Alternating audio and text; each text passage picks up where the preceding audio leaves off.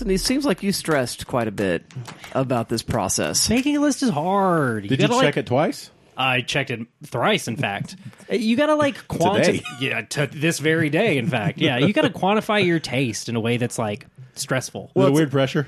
Yeah, yeah. You it's because there's there's the kind of two hard to quantify traits of favorite and best, right? Yes. And those are not always the same thing, Correct. Right. But sometimes they're related. Subjective versus objective. Yeah. When do you ignore? But what even is objective? Is it yeah? Like it, that's the the part that's difficult. And like, what does his, historical representation matter, or, or not representation, but rather historical like relevance Yeah. versus Right. You Influence w- this is the I'm new- assuming the none of us Flash. have D.W. Griffith's Birth of a Nation in our lists. No, And don't know. Uh, No. Not anymore. Oh, yeah. hey, Arthur, your sheet is showing. Oh, boy. Uh, but no, I'll cover that up.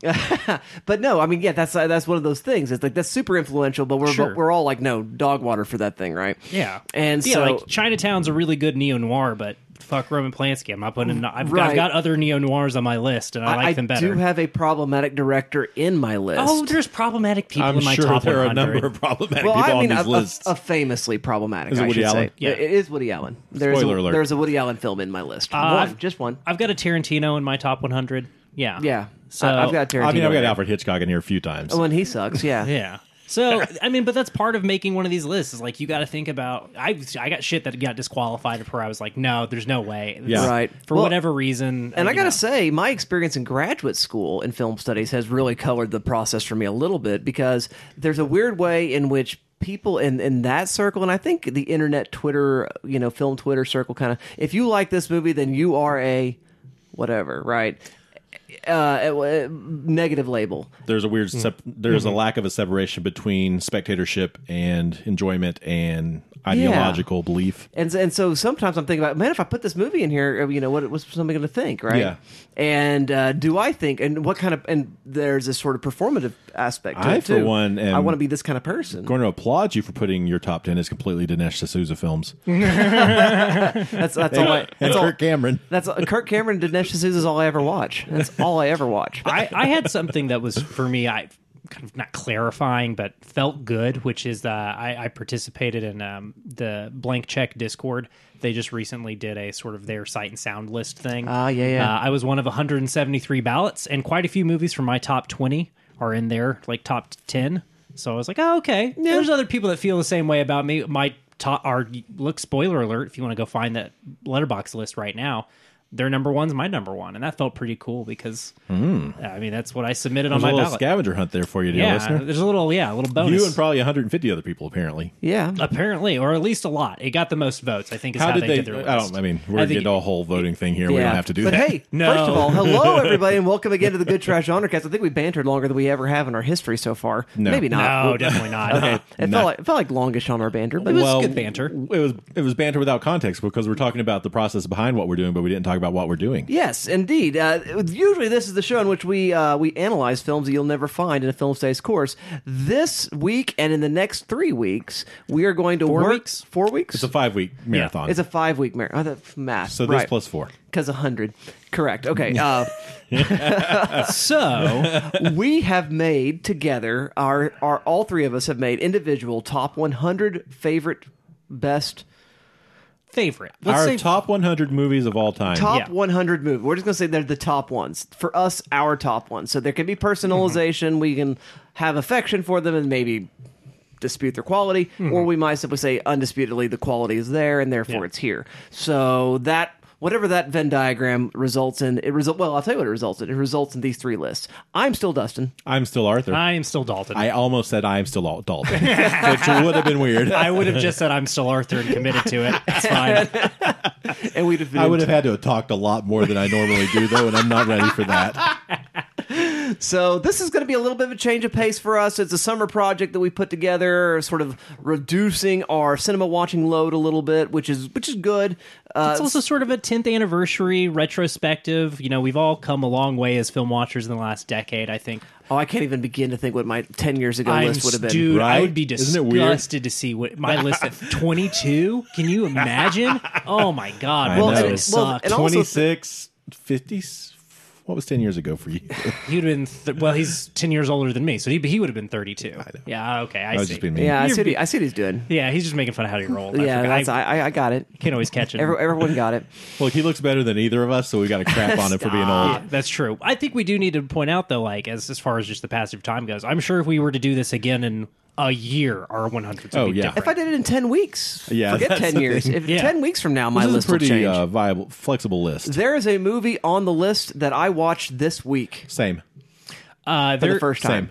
same. That's Same. interesting. Well, and I I'll say there are movies in the top 100 that came out last year. There was almost two movies in the top 100 that came out. I Wow. at the last minute shaved one off.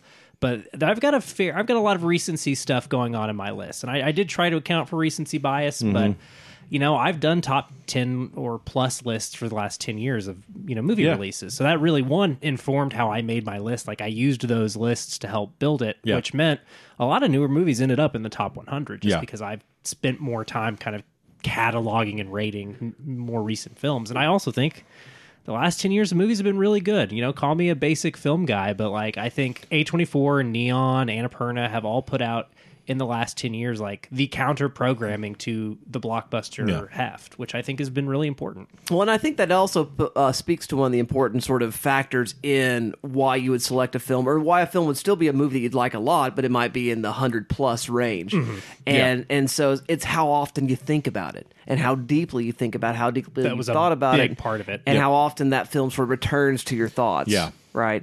And so that that matters too, because there's movies I've seen that are absolutely you know bananas great, but I don't think about them that often. Yep. for whatever Sure, reason. sure. And so that that's a factor too. I had two movies in the top 10 that this week I was like, all right, I got to watch the first, you know, 15 minutes of this one, or I got to watch the opening of this movie. And like right away, I was like, okay, yeah, this is still in the, like the still opening of one of my top fives. I was just like, this has to be in here. Yeah. Yeah. Um, so yeah, I, I think that I wish I could have rewatched more movies for the top 100. And there's definitely blind spots. I mean, I've only seen so many movies. Like, Yeah. uh, according to Letterboxd, I've seen about 1,600, which means there's still I'm short some. You know, probably 100, 200, give or take maybe more. But you know, there's so many movies, and yeah, I, I have huge blind spots internationally, and Yep. you know all kinds of stuff Yeah. like that. So I'm sure, I'm sure we'll be kicking ourselves for ex- some exclusions. Or, and Dustin's list is going to make you and I both go. "Ah, I've been meaning to get around to that one a bunch. I'm sure. Well, I think Or that I've never heard of that. yeah, maybe. That, that really, though, to me, seems to be the purpose of lists. Yeah. i- is that they they provide for the reader a watch list. Yes. uh, it, it is one of those moments your syllabus just got longer. Yeah. Yeah. where you go, okay, well, there are obviously people whose opinions I listen to,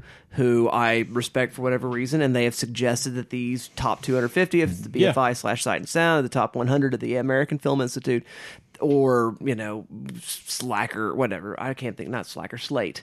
Uh, we'll put together a list of this kind of top 100 of, of a particular genre movie, 21st or century, or, or yeah. yeah. or particular directors' films or whatever, and you look at that and go, okay, well, I, I like this thing, or I, I like this writer. Mm-hmm. Let's think about their opinion and let's watch those movies. And it puts together a watch list. And of course, you look at those watch lists of movies, and I look at the BFI top 250, and there's some movies in there that I'm like, yeah, I definitely need to see that.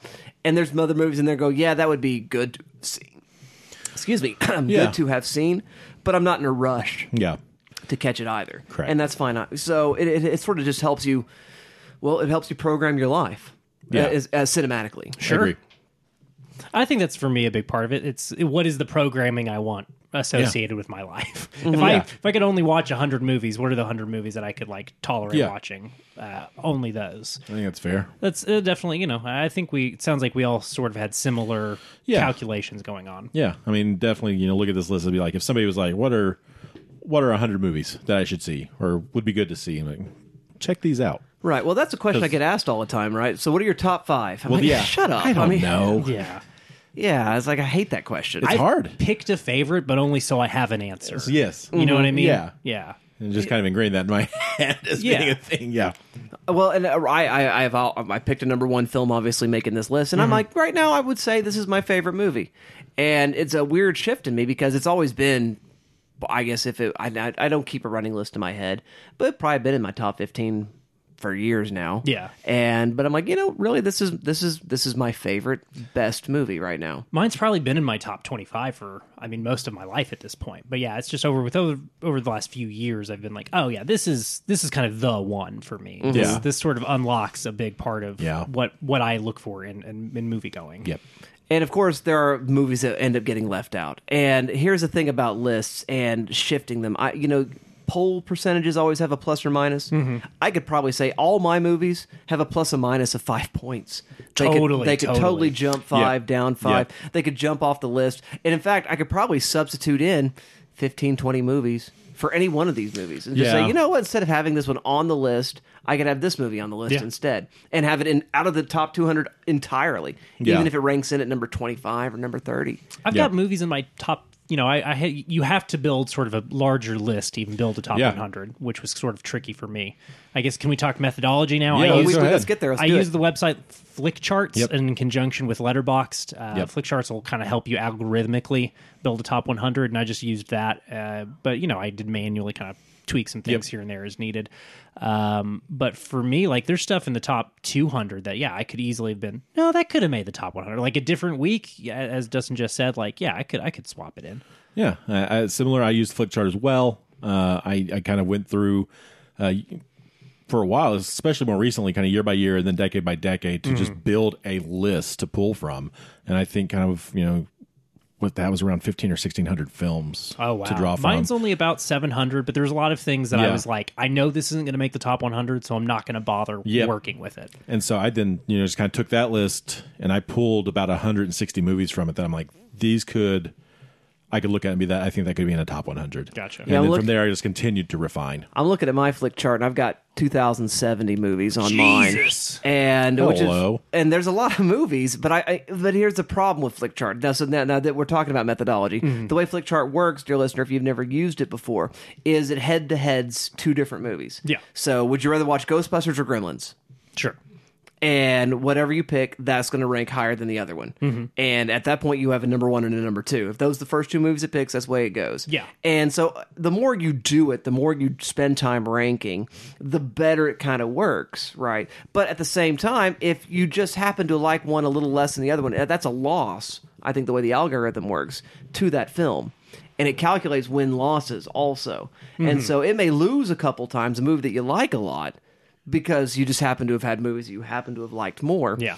And you never see that one come back up Yeah. again. I had to go in manually and re-rank Yep. some stuff where I was like, this is maybe a three and a half Yeah. star movie for me, but like I I really like it enough that I think it should be higher. Yeah, that was Or that was huge. No, no, no, you're good. Go ahead. I was just the other thing with Flickchart was there were movies that I knew I would rank pretty high that just weren't popping up in the algorithm. Right. Yeah, so I had to go in and manually rank it against my list. Or it was a good way to get a baseline. Yeah. For Yeah. sure. Yeah, but yeah, yeah. It, there, there, there's a sort of lack of exactitude there Yeah. as well. And, and of course, the fun of Flickcharts is the way in which it ranks movies that are close. I mean, I think that's the conversation. And I was looking a little bit at the social media aspect or the, the Web 2.0 aspect of the site itself Mm-hmm. and the discussion boards. Those are all really sort of about the head to heads. Yeah. So you put a movie right next to each other that's really, really kind of close, say E.T. and Poltergeist. Yeah. And so we and when were you sending each other some fun head to heads we were getting. Yeah. and so that's that that's I think the conversation conversation started. Which is the better movie for you? Yeah. Yeah. and uh, and I and again maybe the, those two movies are not that close. I don't think they're that close, but um, No, and for me, not at all. But I, I guess I get what you're saying, though. It's useful to put two movies together because it can kind of help you go, well, that might be the better movie, but I'm I want to watch this. Right. And sometimes that's how the list. Did that kind of inform your list? a there little was bit? some of that sometimes, and sometimes I was just like, I cannot. I cannot pick. I mean, yes, I'd rather watch this than that, but I have to put this movie higher Yeah. because I just I have to put this movie higher. Totally fair. Totally so fair. Mm-hmm. I mean, sometimes there's that because there's uh, the other side of, especially for me, uh, is the academic discourse, how much the movie matters, right? Interesting. In the discourse of film studies, and I, and I and I think about that a little bit. It's like you know, yes. I really, really love this movie, and it may matter at mm-hmm. some point, but at this point, it does not. Yeah. Mm, or it, because it interesting. may get reevaluated, or rediscovered, or it hasn't had enough time to get enough traction. Mm-hmm. A number of those factors can come into come into play there, but that that's tough. I've got some picks that I'll call chaotic. Oh, And yeah? I guess for me, my sort of more chaotic picks are picks where I'm like, I am asserting that this deserves. I'm sort of standing by the premise of our show and saying Yeah. this movie, without spoiling this, this screwball comedy uh, deserves to be treated as seriously as the screwball movies from the 40s. Right. Uh, just because Yeah. it's not old doesn't mean it's not worth talking about as a benchmark for the form of film comedy. Yeah. I think that's important. Yeah. You know, Well, enough fucking around. Let's let's uh let's stop mincing words and like like Let- talk about our top 100, Let's shall we? do it then. All right. so let's look little uh, business keeping up the top. Warning for the listener. We are, uh, yeah. Uh, uh, I would say we we kind of discussed this a bit, but I, I assume there will be some crossover at some point. Sure. And we've kind of tried to. We haven't seen each other's lists unless Dustin's been glancing at mine. I've not. I'm, I'm keeping my eyes averted. Um, I usually keep my eyes averted from you anyway. So the idea is, Although when you're one of braiding us your chest hair again. I don't know why. names a movie that is in somebody else's list, I say let the person finish talking and say that's also on my list. We'll get to it later, and then you can say a few words about it now Yeah. if you'd like to. That sounds good. That way, we're not spending a lot of time talking about the same movies at multiple points. But That sounds good. okay, Okay. Yeah, you know, interject a few things for your your overlap, and then maybe if you feel moved on the next episode when it comes up, say some more. Yeah. Is that kind of where you're at? Okay, Yeah, yeah, yeah. I like that. Uh, all right. Did you guys do any? I, this is. I didn't mean. I meant to ask this off air. So this is a a troublesome question, and maybe Well, we should inside edit thi- baseball. We may should edit this out. Who knows? Um, did you guys do any mathematics on uh, national cinemas versus uh, male to female directors? Yeah, Versus, it weighed so heavily on me, dude. I don't want to talk about Okay. it. I, it it factored into my consideration. It- okay. it yeah. did not bother me at all. did not bother you. I mean, I thought about it, but I'm like, you know, this is. I, I, I'm I'm fine with it being an artifact of the nature of cinema right now. Yeah. The the the 150 years of cinema. Part of that worked for me, and that's you know I have mostly seen American films from the last sixty years, and that definitely colors what my list look like looks like. Uh, Mm-hmm. Yeah. but I I tried to. There, there are films from other. There's definitely a lot of international fare on my list, uh, but there should probably be more.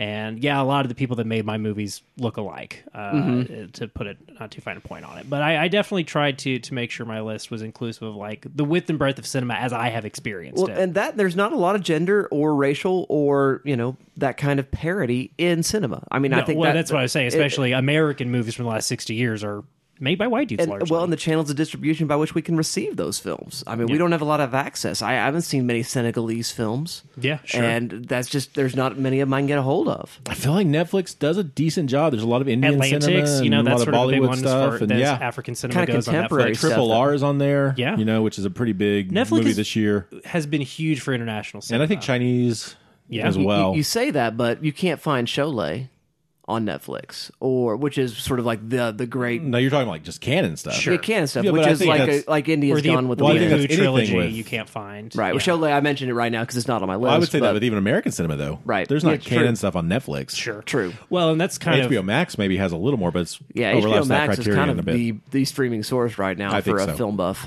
I think. I think that that's totally fair. Yep. What we're talking about right now is sort of the problem with canonizing movies, right? Mm-hmm. Uh, and we're we're getting back into the weeds of like how do you make a list again? But just to, I, I think canonization is is tricky, and I, I guess that probably informed all of our lists, at least my, mine and Dustin's in some way. It did, yeah. I mean, it, a little bit. I thought about it, so Yeah. Because I'm like, I, I- my, my thought is somebody's going to hear this podcast, and their syllabus is going to get longer. What would I want a person who said, "I want to get into movies"? What should they be watching? Yeah. So these are my favorite movies that I think people ought to be watching. This is so. In, in, in a sense, my thought for the questions was, if I was going to put to, get together a list of the best 100 movies to just check out, This is our 1001 movies you must see before you die. Yeah, there I you think go. so. That idea, right? In this I like case, that. 300, but yeah, Yeah. Well, probably not because there's a lot of overlap. Probably two fifty or so. Mm-hmm. I bet we're gonna have I'm less curious what our overlap. cross. I think so. Yeah. Well, let's get started. Who's going first? Um, I'll, I guess I will go first, and we'll just go uh, counterclockwise. Okay. Okay. Is that does that sound like a plan?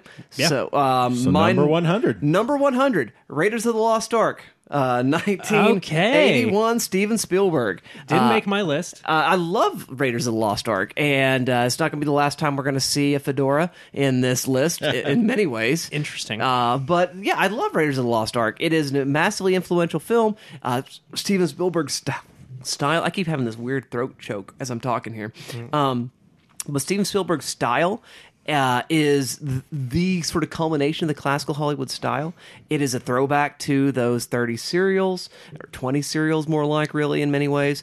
And uh, it, it really is, it's a movie that just sticks with me. I mean, the idea of that burnt branded doorknob image in that Yeah. scary Nazi's hand is something I've lived with my whole life. and it is one of the first movies I've ever seen. Uh, it came out, uh, I was a year old, but it was on regular rotation in my house. Uh, my dad watched this movie a lot. And so uh, it's a movie that I've never not known. Just Yeah. I've never not known Raiders of the Lost Ark. And so that's my number 100. We're going to talk about Raiders again this month, but uh, yeah, I, I, I think it is it is on my list, and it is one that I think the older I've gotten, the more I've appreciated it. Uh, I grew up really with as, as a Temple of Doom kid because that's the one we had on VHS. But as I've gotten older, uh, I, I really do appreciate how tight. How lean that movie is, how smart it is, how economic it is. Uh, it's a script uh, that we studied in uh, a screenwriting class I took uh, as as a as, as an ideal movie script. Um, but just an iconic performance, iconic music, just great direction. Yeah, it's it's a fantastic movie. It's a good pick. Top 150 for me. That and Last Crusade. Both w- were were vying for a spot. It didn't work out. Yeah. All right, fair enough. Well, Arthur, what's number 100 Number for you? 100 for me. Uh, we're going to get animated. It'll be one of the few times we get animated uh, on my list, I think. Uh, And we're going to talk about Toy Story. Uh, Toy Nice. Story for me, uh, really, I mean, hit a really influential time. I think that's what, 96? 95, 94, I think. 95, right? Right. Yeah. So I'm like 9, 10. Perfect, perfect age for that movie Yeah. to come out. Um, highly innovative for the time, um, both as a CG movie, but also as a, a benchmark for Pixar. It, it develops the kind of Pixar structure that is the base storyline for all of their films almost, uh, especially for the first probably decade and a half that they're putting out films. Um, I still think it's probably one of their best works, and, and part of that may be nostalgia, but just I think the aiming for the fences that they had to take place for that movie to come around, the work that went into it, uh, especially in competition with Disney. Uh, Yeah. specifically at, in '95. I mean, '95 was in its Disney's in their golden. It's era. hard to think about a time when Pixar wasn't part of Disney. Yeah. It's hard to remember that that's part of their story. Yeah. It's competing against Disney. Yep. Yeah. And uh, obviously, you know, distribution starts to happen, and then Disney fully buys out Pixar. But Toy Story for me is is just filled with uh, iconic moments, great characters, a lot of fun, a lot of memories, uh, great Randy Newman music. Um, and and just some fun uh, vocal performances from a, uh, just a slate of of actors. Uh, and so it, it, it's just narrowly making this list. Uh, and the hundredth spot was the one where I was like, "Ah, what should edge in there? What should edge in there? And, and for me, it's Toy Story. I think. I think it's just a uh, fantastic uh, film that has held up over time. I, I, I too think it's a great movie, and I wonder what's going to happen with the rest of the list coming up as I think about this movie because it's a '90s movie, and if you look at my Flickchart, I think I've got actually stats on this somewhere. Uh, the movies that I've seen, it's overwhelmingly heavily leans towards the '90s I think mine does as well. Yeah. for for me, and uh, generationally speaking. But I, Yeah. as I was catching movies and getting into movies in the '90s, I was at the, this time 15 years old, 14, 15 years old, and so I'm too cool for school and kids movies. I've seen Mm. the movie, but I didn't have that immediate sort of grade school kind of connection Yeah. that a lot of people had Yeah. to Toy Story. And so although I love it and I appreciate it and it would definitely be a 150 250 movie for Yeah. me, that's I mean I think it's it is sometimes it matters a lot when you saw it. Oh yeah, Big time. definitely. Yeah. Big time. Uh, I also had trouble with my 100. It, it was like push and pull between like three or four movies. Uh, that that end of the list was really kind of tricky. Uh, for me, number 100 is Richard Linklater's A Scanner Darkly. Maybe one of my favorite Linklater movies. Maybe one of my favorite Philip K. Dick movies. Also an animated one for me. Yeah.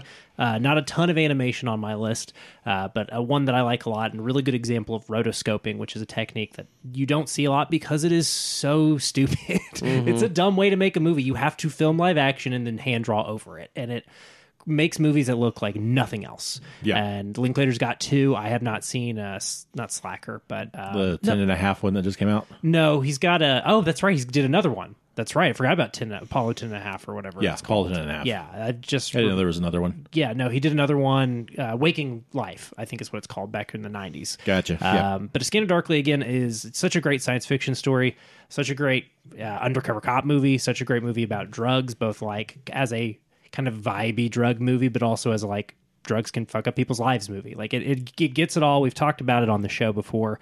Um, so if you want to really listen to all three of us get into it, uh, we've done an episode over this film uh, when we were covering Keanu Reeves. But again, speaking of Keanu, one of my favorite Keanu movies. Uh, there's some interesting symmetry to this list, and I'll leave it at that um, for now. Uh, but yeah, I, I just think this movie is great. It's got an absolutely fantastic cast. Uh, I was talking to this movie, uh, talking about this movie with a friend before recording, and they're like, "Oh yeah, you like the part where they make the gun loud on accident?" I was like, "Actually, yes, great moment. Uh, one of the f- finer moments of this movie uh, is Robert Downey Jr. trying to make a homemade silencer. It's full of great stuff like that, but also it's got sort of the the great paranoid thriller vibe going for it, a- and yet has this sort of kind of melancholy sense of life gone by. Uh, it's it's working on a lot of levels. I appreciate this film a lot. A Yeah. Scanner Darkly. I, I love the style of the movie. I Yeah. mean, that's just yeah. I, I think it's Novelty won out. Uh, reading A Scanner Darkly in high school won out. Um, uh, this film I didn't get to until a few years after it was out in theaters. Uh, but uh, it definitely got you know late in high school is when I was introduced to this one and sort of that really getting into film, being impressionable, and that, that novelty of it, the novelty of its look, definitely has caused it to stand out, and also just to represent the foregone, long forgone uh, Warner Brothers independent uh, distribution. oh yeah. yeah, Yeah. right. which was kind of a really cool thing that happened Yep. for a blink of an eye in the in the mid aughts. There's every studio seemed to have an independent. Uh, every major studio had a A24 esque wing. Sony Yeah. Pictures It- classics. yeah, Slot yeah. Searchlight. Yeah, Yeah. exactly, and that's that's sort of starting to go away. The Tony Goldwyn from MGM thing. Oh stuff. yeah. Yeah, yeah, yeah. Samuel Goldwyn. Yeah, yeah, yeah. yeah. All right, Dustin, number ninety Samuel nine. Goldwyn. Sorry, yeah, you're right. Uh, so yeah, w- so to summarize, top 100, number 100 for me was Raiders of the Lost Ark. For Arthur was Toy Story. For Dalton was A Scanner Darkly. If you're keeping score at home, friends and neighbors. Number 99 for me is uh, the first non-narrative film uh, of many uh, that will make the list. He's better than us. It- Yeah. I'm not. That's what he's saying. Yeah. But it's 99, so it's it's way back here. It is two hours and what 58 minutes. I had it up here. Hold on a second. Uh, two hours and. I don't know. I lost it now. Two hours and fifty-eight minutes. It is "Lost, Lost, Lost" by Do- Jonas Mekas, and uh, Jonas Mekas is the godfather of the New American cinema. This is not New Hollywood. Um, this is New American cinema, which is this avant-garde movement in American filmmaking. He became the uh, sort of founder of the Anthology Film Archives, which preserves a lot of these movies. Uh, Yeah, I know from- his name because he's a preservationist. Is sort of how I'm aware of him. Right, and and so that's sort of how he's been able to pay his bills. But he's always been a maker of these diaristic kind of films. And Lost, Lost, Lost is this huge, sprawling film diary of just his experience as an immigrant coming into the United States, discovering cinema, and finding again this sort of artistic representation of just the the beauty of everyday life. And that really is kind of the glory of the movie. Is this is just regular, just day on kind of stuff going on. Uh, I'm trying to find uh Mekas's I was gonna find the uh, but it doesn't matter. I'm, I'm trying to remember if he's from Slovenia or Lithuania. I think Lithuania. And Somewhere uh, in Central. and he attends a Lithuanian wedding. Mm-hmm.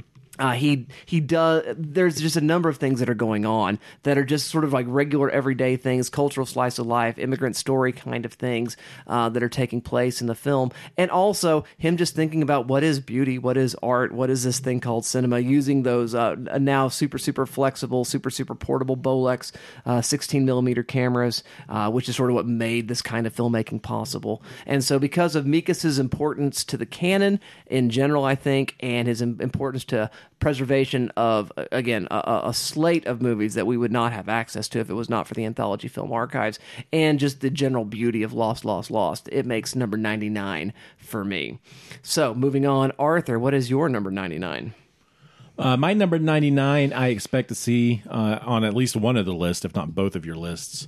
Uh, I could be wrong on reading that room. Uh, and it probably would be a lot higher had I seen it earlier. Um, but it's a fairly recent watch. But uh, and had I uh, had more time, I think, to really dwell on it. Um, and Spike Lee's Do the Right Thing. It's yeah. You, we'll talk about it again. Yeah, yeah. Uh, I think that It uh, didn't make mine, but I love it. I was wondering if it would make. I, I figured it would make Dalton's. Yeah. because I know he he likes it, uh, regards it pretty highly. Um, I watched this actually for the first time just a couple, and actually just a few months after George Floyd uh, the scenario took place, and yeah, so it's, it's always hard to find the words of how it. Uh, call that. yeah, yeah, He was It murdered. Yeah, Yeah, when he was, murdered. When he was murdered, and half the country said, "Go fuck yourself." Yeah, uh, but uh, you know, it was the first time, and, and to see the events in that film and how eerily, you know, I mean, life imitating that art some 33 years later. Uh, it was just very powerful and frustrating and hard to watch. Uh, but mixed with all that was a lot of humor and heart and sheer, I think, genius on, on the part of Spike Lee to to assemble this thing as just a young kid from Brooklyn, I guess, Yeah, right? Brooklyn. Um, just putting this thing together and just a, a powerhouse statement uh, in 1989 uh, that still uh, is is as important and viable today as it was when it came out. And what a soundtrack! Yeah, Uh, I watched. Man. That was the film I was talking about. That I watched the opening credits of this movie Okay. literally today. Gotcha. And I went, "Yeah, this is exactly Easy. where it needs to be on the list." Yeah. yeah. I watched it. and Was like, "Yeah, done. We're good." yeah. So uh, I, I think definitely, and, and it's you know it's kind of street drama comedy. Yeah, it's I hard guess. to categorize. It, you know, it's, not necessarily my go-to, and that may also be why it's kind of lower. And I didn't spend a lot of time. I I could see it moving up pretty easily, but I think have I watched it some more and really really thought about it, it would move up the list. But as it stands, I, I think it's a must-see movie. Yeah. Uh, I think it's pivotal. That's a lot of the reason why it's here. Is it is still I think as heartbreaking and important today as it was when it came out, Yeah. and that is both tragic and uh, a testament to its its a storytelling. it is a movie that I saw on HBO free free HBO preview weekend. Uh, Oh, yeah. one of those. It Yeah. happened to be on Yep. late at night one weekend, and I watched it, or ha- happened to be on late at night during this weekend, and I watched it. I was probably 16, 17, somewhere in that neck of the woods, uh, late high school, early college, um, and just was like, this movie absolutely whips, uh, and I think about it all the time. Uh, Yeah. yeah. so I I think that was a big part of it. When how old I was when I saw it, Yeah. definitely influ- has has had an impact on where it rated on my list. Yeah. yeah, I can't wait to talk about it later. It was on rotation on HBO. Um, I didn't happen to record it when it came on, and I watched it the one time, and I haven't seen it since. But I, I've always loved it. You know, I've, I've always. I think I've only seen it twice. There's there's going to be a lot of movies on this list that I've only seen once. Yeah, Uh, same. Um, sometimes you only need the once. Yeah. Yeah. So, all right. Well, there you go. What's your number ninety nine, Dalton? My number 99 is Michael Mann's Thief. Thief. Oh, wow. Nice. Good Yeah, call. Good call. yeah, I like this movie a lot. A movie I've only seen the one time, but as soon as I saw it, kind of like unlocked Drive for me. A movie that I like a lot didn't make the top 100, uh, but it very easily could have. And I think uh, Thief's sort of overt influence on Drive is what kind of allowed it to catapult itself into the weird loner who lives a life of crime but has a heart of gold uh, entry on my list. Uh, there's there's you know there's some other kind of similarly crimey movies on this list, but for me like this li- that sort of heisty movie goes to Thief. I, there might be some others on this list that look like that, but Yeah. definitely nothing that's again. Drive is sort of like the most direct cinematic sibling to Thief in a lot of ways, um, but uh, Thief went out with its Tangerine Dream score and again that early Michael Mann vibe. He just it's so early in his career and it's so he's still so established in like what he wants to do is tell stories about people who live outside of the norm uh, the norm of society and yet like have such a specific professional way of conducting themselves uh, it's also got a it's a movie where a guy's got a mood board and that's just part of his deal Yeah. uh, That's cool. yeah it's it's an interesting movie full of like really cool shots and uh, james Caan giving a career best performance I, I think this movie kicks ass It- It's unfortunate that Michael Mann did not make my list at all because I do. this love, is the one man on my list Yeah, i, I, really like him a I- lot I like Man. I, I love Manhunter. I love what he does with Heat. So uh, yeah, this is yeah, he's a great director, and uh, that's an incredible film. I have only seen Heat the one time, and it's been probably the better part of 10 plus years since I've seen it. If I had seen Heat more recently, there was a good chance. Like it, I watched uh, a thing about uh, the making of the shootout scene, HBO Max, who we've talked about already once on this show or on this this special. Um, they have a one perfect shot thing where they interview directors about one of their one perfect Yeah. shot, and of course Michael Mann talked about the the big L.A. bank heist uh, in the middle of Heat, and uh, yeah, that just watching the making of that scene made me really consider Heat for quite a long time. Uh, and again, if I had watched it more recently, it could have made the top 100. But Thief, I've seen more recently, and again, I think is just such a kind of small, simple encapsulation of what he would go on to do with something even grander, uh, like Heat. Uh, so that's number 99 for me. Dustin, Super good. uh, do you want to keep recapping Yeah, every time? To summarize again, my 99 was Lost, Lost, Lost by Jonas Mekas. Arthur's 99 was uh, Do the Right Thing, directed by Spike Lee. And finally, Dalton's number 99 was Thief, directed by Michael Mann. Number 98. Number 98 for me is a Robin Hardy film from 1973. We all know the famous work of Robin Hardy. No, we don't, but we know the movie, The Wicker Man. Oh, shit. Okay, yeah. yeah. duh. nice. I, I love The Wicker Man. I love the idea of folk horror. I love the strangeness of the film. It's got this weird dreamlike nature to it. It is obviously a major uh, seed of inspiration for Midsommar, which is actually probably a better movie, but isn't on the list for me. Um, but it is probably a better movie. Uh, that being said, I think in the, in the way in which there is no Midsommar without Wicker Man. 100%. And Sure, so sure. that's that's why it's on the list and the other one isn't. But uh, and, and there, I mentioned this when we were talking online. There's movies that I could have put in and didn't put in. That in some ways I use some movies to talk about other movies. Yep. This Yeah, is totally. This, this is that folk horror entry that I'm going to give. Well, at we'll nine- talk about folk horror again. uh, okay, but th- there you go. Robin Hardy's 1973, The Wicker Man. Recently, um, we did this as uh, last October or we, October. we didn't know. we, We, didn't actually get to it. We, we were going to We were going to. program Oh, in our Cults marathon. right. Yeah, We did not get took a to- hiatus briefly. Yeah. and That's we'll, I remember that now. which Life is why interrupted. we'll now be circling back to The Wicker Man and Nicolas Cage's 2006 remake. Of the Wicker Man. We'll be Yeah. doing a bonus episode, to a double episode. We haven't done one of those since uh, uh, what was it? Um, bees. the Departed and Infernal, Infernal Affairs. Affairs. Yeah. Yeah. We'll, we'll do the original and remake mega episode for Wicker Man. Don't you worry, Dustin. Arthur, number 98. Uh, yeah, I, I, I mean, man, this top five or these first five are really going to set the tone for who I am. I think as a film watcher, because we jumped all the way from Toy Story uh, and, into number ninety-eight, which is Darren Aronofsky's Mother, Yeah, baby. uh, which is highly adjacent to that. Uh, this odd studio release so strange. uh, from was that? Oh, who was that one? Was that Fox or Paramount. Paramount. I think That's it's right. Paramount, yeah. yeah, it's Paramount. Uh, putting a out movie they put out that they this- knew would lose money. They Yeah. even said like a press release that we're invested in his artistic vision or whatever. Yeah, yeah. Uh, which we had to see something like that this year with the Northman. Um, But uh, yeah, your mother is just a fantastic allegorical metaphor uh, featuring uh, two people.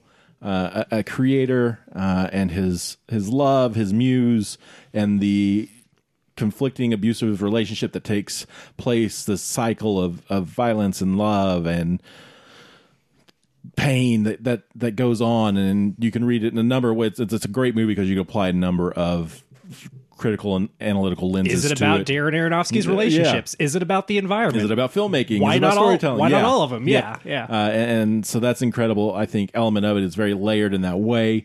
Uh, also, if if you get stressed about people sitting on sinks and shelves, then it is going to just That really sink is drive embraced. you. Yeah, uh, it's, it's you know it's just so fascinating to pick apart and think about. Uh, just cemented with that performance from Jennifer Lawrence and uh, Javier Bardem. Career bests for both of them. Yeah, I think both very solid there. And so that's that's coming in at number 98. That is Mother. I had to review my list real quick because I knew Mother was in my top 100 for a long time, and I Yeah. thought it had fallen out, and I had to check, and it, it has. Okay. But I like that movie a Yeah. lot. A movie I didn't even get to, but prob- probably would have cracked the top 200 easily. Yeah. Top 150, pretty likely. Yeah. Yeah, I love that movie. And It took it took it a while to sort out, but it was there for a while. What about you, Dalton? What's number 98 for you? Number 98 is a movie that would have been much higher on this list 10 years ago, and it is David Fincher's Fight Club. Yep. Uh, a film about a man. Still made the cut. Yeah, it still made the cut, baby. You know, and you know why it makes Coming the at cut? the wire. And it makes the cut not for Brad Pitt's cuts, although boy howdy, does he look good in this movie? Uh, it made the cut because it is about so many things. It is such a funny movie, and I think its coolness kind of overrides its funniness for some people, and that's that's to the film's detriment, unfortunately. Uh, it's it's unclear. Its lack of clarity in messaging has allowed it to sort of take on a life of its own that's very unfortunate. Uh, but I, I do think this movie is very good. A movie about a man who can't accept that he thinks other men are cute. Uh, and, and what does that happen? What happens when he can't stop imagining his perfect boyfriend? Violence. And what happens when a cute blondie comes between him and his perfect boyfriend? violence. Right. Yeah. It's it's a movie about men. It's a movie about violence. Uh, it's a movie about extractive capitalism. It is David Fincher's Fight Club. Uh, yeah. I, I, much has been said about this movie, and we did a whole episode about it, so we can move on. All right, so number 98, to summarize again, Robin Hardy's Wicker Man, uh, Darren Aronofsky's Mother, and finally, David Fincher's Fight Club. In violation of the Fincher rule, you had to destroy And the something. Fight Club rule. I you had think to it's destroy the- something beautiful. I did. I think it's the only Fincher on my list, though. Okay. I'm pretty sure. I, I yeah, yeah. I'm like ninety percent sure. I don't think nothing- Fincher made No, my list. I lied. There is Oh, one more. There's one more. There is one more. He made my I list. like the Finch, so it's okay, but he didn't make my list either. Okay, That's so we're total- moving. that- hey, Dustin, good. It- it's it's better for our show that Fincher didn't make all of our lists. So number 97. Number 97 is my first animated feature. It is WALL-E, um, directed by, uh, I got his name right here, Andrew Stanton. I thought it was a Bird directed film, but it's not. Stanton. Um, It- so- hey, you know what? It could be a Lasseter, and thank God it's not. Yeah. Um, and so there you go. Um, uh, WALL-E's great. It is 2001: A Space Odyssey meets. I don't even know what the Matrix. A little. It's it, it's a strange, strange. It, it- it's a kids movie that is about global warming and about uh, laziness of society and love uh, between artificially created organisms or m- machines. It's it's incredible. So um, I love WALL-E a lot, and it made number ninety seven on my list. I, will, will we be seeing WALL-E again, friends? No, I don't think you'll see WALL-E again. there's no Pixar on the list, unfortunately. I, I'm not mad about that. You know that that first hour of that movie is just on another level. It's It's just incredible silent film and, and slapstick comedy and physical comedy, all from this stupid little computer animated robot. Probably the biggest blind spot of 2008 for me. Uh, it's just a film I, I didn't get the year it came Yeah. out, and I just have never got around to it. And someday I will because I want to see this magical first hour. Uh, Yeah. Pixar is often capable of delivering really spectacular first halves of movies, uh, and I, yeah, Wall- WALL-E's one that. Not to say that they're all backhanded I, okay, maybe it is a little backhanded. I like them. I like them a lot. I do. Inside Out was like in contention for the Yeah, top Inside 100 Out's for great. sure. Yeah, it's a good movie. Um, yeah, that's a good pick. All right, number ninety seven for you, Arthur. What do you say? Uh, we're going to jump back to 1941 for this, and we're going to be talking about George Waggner's uh, Lon Chaney helmed uh, The Wolfman. Hell yeah, Universal dude. horror cycle. Um, I'm doing a guitar solo I for you. know, yeah, man. I Uh, love that. Uh, the Wolfman is of the, that Universal run is the one that's closest to my heart, and I think part of that is just it might have been the first I saw, or it is maybe Lon Chaney's uh, just fantastic performance as the downtrodden and cursed uh, Wolfman who you know doesn't know what to do, and life has handed him this very very sour lemon uh, when he gets bit. Uh, but it is just a, uh, a fantastic story, a fantastic, I think, look at the duality of man and that idea of the inner monster and, and what that means and what brings that out. And uh, so much of it does ride on on Chaney's performance, and he just nails it at every turn. Um, and you know this this could kind of just stand in. I think that whole universal cycle is just very important, and this could kind of represent, kind of like you did with Wicker Man, that that era. But for me, when I think Universal horror uh, and, and its impact, the Wolfman is the one that always you know comes to mind for me. So that that's what's coming in here at number ninety seven. Very good, very good. I, I love the Wolfman. I love the entire Universal cycle. I'm kind of sad that none of the Universal cycle made the top hundred for me, but uh, on a different day it would have. Yeah, you sure. Know, I Yeah, mean, uh, Bride and Dracula. Yeah. either one could have made my list. For me, number 97 is uh, the first of not not the last film with it from the last five years to make my list. Um, it is Riley Stearns' The Art of Self Defense, a cousin to Fight Club. What if Fight Club were funny the way Napoleon Dynamite's funny? Okay. Is a question many have asked. and I say, well, it's going to be a lot shorter and it's going to get its message across a lot more cleanly and a lot uh, a lot more uh, economically, Yeah. a lot more efficiently. Uh, I love the art of self defense. The year this movie came out, I was hyped to see it. I, I saw it. It it delivered. I think I watched it three times the year it came out, at least twice. Whoa, that's I- impressive for you. I know. a- I like this a movie rare a lot. rewatcher. I, it truly just like hit me as when I watched it. I was like, "This is the movie I should have seen at 15, not Fight Club. This is the one I, I needed to see." Uh, and I, I think it's it's a spiritual cousin that that uh, that movie is needed for years, and it only took 20 some odd years for it to come out, but uh, it did. And I just I think it rules. I think Jesse Eisenberg is giving an excellent performance. Uh, Imogen Poots and him are like really dialed into this movie's sensibilities, and uh, Alessandro Nivola as uh, the maniacal uh, karate sensei is just i mean he's money in this movie It's a good time. I, it's a great it's a great Yeah. time and it's so it's just so specific Yep. uh, i'm a big fan of riley stearns in general uh, i think this is his best film by a pretty gargantuan margin uh, not that i don't i dislike his other two movies but this one's just it's really doing something special What I've never caught up to, but now I'm more impressed to do so. yeah, I think you'll like it a lot. I think it will appeal to you quite a bit. Uh, so no, so that to recap, Dustin, where are we at? Ninety-seven for you. 97 for me again was WALL-E uh, by uh, uh, Andrew Stanton. Uh, it was The Wolfman, directed by, help me out, Arthur, Um, George Waggner. George Waggner. And finally, uh, The Art of Self Defense, directed by Riley Stearns. Riley Stearns, number 97 across the board. All right, well, then, uh, number 96. Is where we arrive now, and uh, this is uh, Sofia Coppola's Lost in Translation for me. Nice. uh, love that movie. It's just it's an incredibly well made movie, a female centric story, an interesting uh, love story between herself and Bill Murray. I love Giovanni Ribisi in this movie uh, as playing not Spike Jonze. Um, and uh, yeah, I, I there's a, there's a lot of like culture shock. There's a lot of just trying to figure out your place. Uh, a lot of ennui in the film. And again, I- Intergenerational friendship, Inter- which is just a fun theme, right which Yeah. is not really romantic but it is kind of but it isn't Yeah. it's it's it, it's interesting uh, and i think uh, coppola is an incredible has an incredible eye uh, for cinema Hmm. and uh, so for her and in general and her films uh, I, I recommend lost in translation and that's why it makes number 96 on my list what's number 96 for you arthur Uh, number 96 for me is from one David Cronenberg, and it is uh, Jeff Goldblum's The Fly. Number one hundred one for me. Nice. Barely make the cut. Yeah, barely Super did make close, it. yeah. love it. Uh, just, oh man, what a movie. Uh, just a tight 90 of, of gore and heart and tragedy and fantastic performances.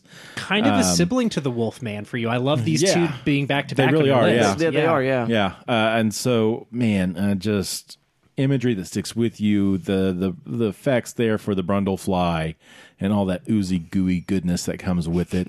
oozy Uh, gooey goodness yes Geena Davis is just magical, uh, and Jeff Goldblum is just charismatic as can be. And Until so- he's like evil in a charismatic way. yeah, Yeah. and he's so yeah, so he's so good. Yeah. and then he's p- pathetic and si- you know and pitiful Yeah, and it all works, and it doesn't overstay its welcome. Uh, it delivers exactly uh, what you want it to deliver, and just works so well. Sometimes so you got to shoot your boyfriend in the head with a shotgun. I mean, you gotta do what you gotta do. we do not condone. uh, anyway, Ladies, who are we to judge? Dalton, what's your number ninety six? My number 96 is a movie that Arthur and I saw together for the first time, both of us. And Mm. it is uh, Akiva Schaffer and Jorma Combs' Pop Star, Never Stop, Never Stopping. One of the best studio comedies of the last 10 years. Uh, not the last studio comedy that'll make my list. I just, I think it is such a effective send up of celebrity culture, Yep. Of pop music, of uh, and it's such a celebration of making shit from from three guys who like came up together uh working uh, on comedy together and you know managed to get the golden tickets at SNL and parlayed that into a movie that made no money at the box office unfortunately but I think has developed a little bit of a cult Oh, following yeah. and will probably Yep. continue to develop its following I think so. uh, I, yeah what if uh one of the uh, Beastie Boys broke off and did a beeper Yeah, it's Many great, have asked. this movie answers it. a great bit. It's so funny. It uh, it was on my short. I had to double check. It was on my short list though. I know it was in that top 150, 160. Hell yeah, dude. Because it is it is such a good time. yeah, that was uh, the one uh, press screening I got to bring uh, the missus to. Yeah. when we were going to a lot of press screenings, Yeah. so it was really fun to, to get to bring her. Uh, Yeah. the movie that was very. Uh, uh, rates very highly as far as like movies of our marriage. Yeah. uh, a movie that I've seen three or four times probably. Yeah. I, yeah, I like Popstar a lot. I think about it a lot. it's so funny. It is. It's so good. I will say though that The Lonely Island might make an appearance later. Interesting. Interesting. In. Interesting. Good to know. Good to know. Well, there you go, dear listener. That's number 96 for us. Uh, number 96 for me was Lost in Translation. For Arthur, it. I've already forgotten. The Fly. The Fly. Uh, Jeff Goldblum, uh, directed by David Cronenberg. We'll be seeing our uh, cousin from the north uh, a couple more times later checks on. out. Uh, Yeah. And then Yeah. finally, Pop Star, directed by, give me again, Jorma Taccone and Akiva Schaffer. uh, which is a film I have not yet caught up with. So I will get to it. Number 95. For me, it is uh, Stanley Kubrick's Eyes Wide Shut. Um, Okay. It's, uh, it's just. It's an incredible film. Um, I, I don't like the orgy scene. I don't care for that. I think it, I I find the director's cut or whatever to be unnecessary. I prefer the theatrical version more of it chaste theatrical because version. I, I don't think it needs it. Yeah. I, I think it's honestly the better choice uh, with the film. But that being said, uh, it is uh, in many ways it's a spiritual inheritor to, toward Vertigo, with sort of funneled weirdly through Steven Spielberg's Amblin universe. Uh, with all that Christmas stuff going on in the background, it is it is uh, this is weird, bizarre kind of mix of obsession and uh, a man thinking about doing the wrong thing, considering it highly, and then opting not to, which is something we don't see a lot honestly. And so I, I find it to be really kind of interesting in that way. And so, uh, yeah, I, I just love Eyes Wide Shut. I think Tom Cruise and Nicole Kidman both give really, really great performances. Um, it's not my favorite Tom Cruise performance, and not the last time we'll see Tom Cruise in my list. Um, I, I think I have his best performance in here, but we'll talk about that later. Uh, but that being said, uh, yeah, I like Eyes Wide Shut quite a bit. That is number again ninety five for me. I'm having trouble reading across my That's list. right. Number ninety five for you, Arthur. Uh, number 95 for me uh, is a classic 90s comedy, and it is Harold Ramis's Groundhog Day. Yes. Okay. Uh, with Bill Murray and, oh my gosh, how did I forget her name Andie already? MacDowell. Yeah, there it is. Um, I got you back. this is a movie. This is a movie I've only seen the one time, but it's just stuck. I saw it probably God, a decade ago, a little over a decade ago. Yeah. Um, and really just stuck with me. And, and so much of it is that premise that I love so much. You know, what if you woke up tomorrow and it was just the same day and you got stuck in that time loop? Um, in the last decade, we have seen that kind of. I think people who grew up on Groundhog Day started making movies, uh, and They so we had a lot Live, of time to think about that premise. Yeah, we got Live, Die, Repeat, and we got uh, Happy Death Day and others. Russian Doll. Russian Uh, Dolls, Palm yeah. Springs. Yep. Uh, yeah. So uh, it's it's just such a good premise that you can really use uh, to get a lot of mileage out of your character. Uh, and so the the kind of ringer that Bill Murray's character goes through in that movie, and the high highs and the low lows, and what that pushes him to in this almost uh, you know purgatory esque living space where he can't move beyond until he learns how to be a decent person. There's a little bit of Charles Dickens in that, I think, um, and there's a little bit of just pure comic gold. Uh, just so much heart uh, and so much fun, and a, a testament, I think, to how good Harold Ramis was as a director when he was on, uh, and as good as Bill Murray can get, probably. So there we go. It is Groundhog Day. That's a good 95 for me. I like it. What do you have, Dal- Dalton? Quentin Tarantino's uh, Jackie Brown. Jackie Brown's good. I, I it's underrated. It's easily his best movie. Sometimes it is his best movie. Yeah. Sometimes you wake up and you think, man, Jackie Brown really is the best Quentin Tarantino movie. Yeah. It's it's a movie about older people, which I think is kind of fun. Not older, but like middle aged people. Like Mm-hmm. which there's just not that many big movies about middle aged folks, and pretty much everybody in the main cast is over the age of 40 Mm-hmm. and is looking back on their life and wishing things had gone a little differently. It's it's about con- misconnections. It's about Breaking Bad. You know, it's it's about a regular person finding themselves in extraordinary circumstances and trying to figure out how to navigate a, a life that they don't they they do deserve. That They got to get out of a life they don't want and get into a life that they probably have always de- deserved a little bit. Uh, I just think it's great. Uh, it uh, navigates so many things so interestingly. Uh, it's got just a spectacular cast. I mean, truly lights out uh, all the way down with starring Pam Grier just absolutely crushing it. But we also got Robert Forster, uh, Sam Jackson, Bobby Tarantino, uh, not Bobby Tarantino, uh, Bobby De Niro. Um, Chris Tucker. Chris Tucker. That's true. And I'm trying to think Baby of Chris um, Tucker. Bridget Fonda. Bridget. Fo- Oh yeah, right. right. One of her like few roles, which is kind of a very funny role from her. Mm-hmm. Uh, I don't know. I just like it. It's got it's it's his sense of humor the most dialed in, but again, it's also like probably his most grounded movie by a pretty wide margin. and really pretty incredible photography by Guillermo Navarro as well. it looks so good. Yeah. Yeah, it's got like a, a his color palette wouldn't get that bright again until um uh, uh, Once Upon a Time in Hollywood. I think. Mm-hmm. I, I think the sort of the the the beach noir aspect of, of this movie like plays in really well with that photography. Yeah, uh, I, I think it's a spectacular film. Very cool, very cool. All right, well, there you go. To summarize once again, uh, number 95 for all of us was Eyes Wide Shut from me for uh, Stanley Kubrick. Uh, Arthur's number 95. Groundhog Day. Groundhog Day by Harold Ramis. Thank you. I, it's, it's weird. You just said it, but my brain just follows it out. And then Jackie Brown, directed by Quentin Tarantino for Dalton. Moving on to number 94, another UK uh, submission for me. Uh, Oh. well, not UK. Well, UK BFI slash the, the Republic of Ireland. Uh, is John Michael McDonagh's Calvary, starring Brendan Gleeson. Uh, love that movie. And uh, it's an, incre- an incredible little film. Um, I love stories about priests in general, and also ones about decisions not to take violence. Uh, as you have just given us a Tarantino film, I think in many ways the McDonagh brothers are making anti-Tarantino films. 100%. And, and that being said, Tarantino is going to be on my list, and he's going to come in a little higher. But that also being said, I like this movie a lot. We're talking about Calvary again in like ten minutes. Okay. Yeah. Fair enough. So Calvary's very good. Uh, we'll move on then to uh, number ninety-four from you, Arthur. What's yours?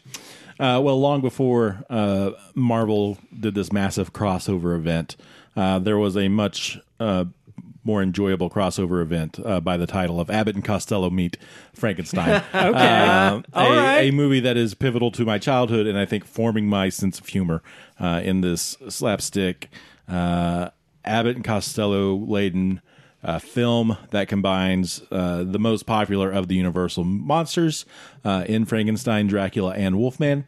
Uh, and so we get uh, a little bit of Boris Karloff, Bela Lugosi, and Lon Chaney in the same movie uh, with the great comedic pair that is uh, Abbott and Costello, uh, which a movie that really feels like it lays uh, the groundwork for the the Scooby Doo structure of a bunch of people running around a castle being chased by monsters. Um, Absolutely, yeah. And so uh, for that, I it's just so pivotal to me, uh, my childhood.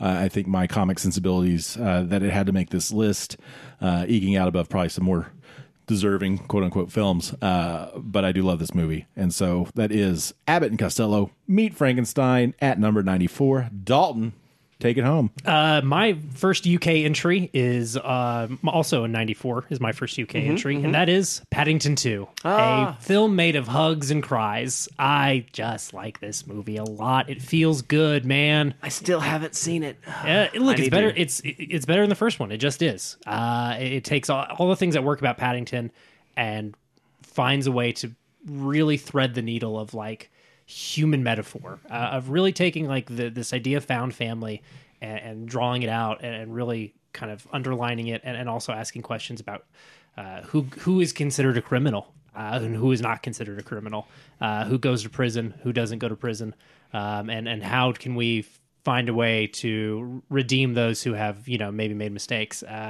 It's great. I love it. Another Brendan Gleeson joint. Uh, you're gonna love Brendan Gleeson and Paddington too, man. I love Brendan Gleeson, so I'm there. I love that we both have Brendan Gleeson in '94. That's kind of fun, yeah. that's good. All right, it's kismet right there. So to summarize again, 94 for me was Calvary. For Arthur was Abbott and Costello meet the Wolfman. Frankenstein. Frankenstein, sorry. And then finally, uh, Paddington 2 from Dalton. Moving on then to number 93. For me, it is uh, Maya Deren's uh, short film. This is my first, first short feature to make the list. interesting. Um, we though- should have just debated whether or not shorts were allowed, but we can't stop them now. Uh, yeah, they're on mine. Uh, they're, they're there. And so uh, number 40, uh, number 90, 1949's number 94 for me is Meditation on Violence. This is from my- '93 for you. 93, sorry. Where are we at? 93. Yeah, Meditations on Violence from Meditation- 1949. 1949. Too many numbers. Numbers are hard. uh, ranked uh, globally on. No, I'm kidding. Uh, on uh, Flickchart at in the 16,000s or so. Uh, but it, it- it's a film that's part of my dissertation. Okay. And it is uh, an incredible movie in which uh, Maya Deren takes an ethnographic approach to uh, looking at martial arts and so uh, uses an actor that we later see in uh, a film called Big Trouble in Little China. So uh, Chow Chow Li Chi is the uncle grandfather, not not not not um, Ang, not Uncle Ang. Okay. but the other there's a grandfather character Yeah. in Big Trouble in Little China. It's him. Okay. uh, doing uh, a Tai Chi form and a Shaolin uh, Kung Fu form with uh, music in the background and interesting editing and cuts and thinking about the choreography of the human body, but also not trying to Americanize or in some way sort of sand off those ethnographic edges to it. And uh, so th- th- it's it's what might could have happened with martial arts uh, in cinema had um, studio filmmaking marketing had not come into play. Uh, it, it- so the chapter it prov- or part of the chapter it provides in my dissertation is sort of like this is a this is a what if episode uh, from the Marvel universe of my dissertation of what what if we had done things more along this lines. There's a different trajectory and different set of possibilities uh, for martial arts cinema. And so Meditation on Violence by Maya Deren is ninety three. Correct. Correct. Um, Arthur, what's ninety three for you? Well, speaking of numbers, uh, mine is David Fincher's seven. Okay. Um, All right. 93 is 7 for you from 1997. 97. 95. 95. Unfortunately, I know. 7. 95. Number 93. David Fincher. Uh, which uh, is probably the most stereotypical of my wheelhouse. This uh, creepy, dingy uh, crime mystery thriller. Um, a lot of philosophical ideas. Uh, highly influential as it set the tone for every uh, murder thriller that followed for the next approximately 20 years, probably, um, both stateside and internationally. I know Memories of a Murder is pretty heavily inspired by uh, Seven as well. Um, What was the one we just recently did? Uh, uh, Murder by Numbers? No. um, no, the oh, uh, In the Korean Cut. film. No, the um, Cure. Cure. Thank you. Oh, I think yeah. Cure. Uh, that's a Korean film, Japanese film. Uh, I think Cure reminds me of Seven a lot. Yeah. Yeah. Well, Oh, not yeah. to mention The Batman. Yeah. Yeah. Yeah, Yeah. sure. Right. So it, it's a movie that's uh, reach has well surpassed. Uh, I, I think it has cemented its legacy.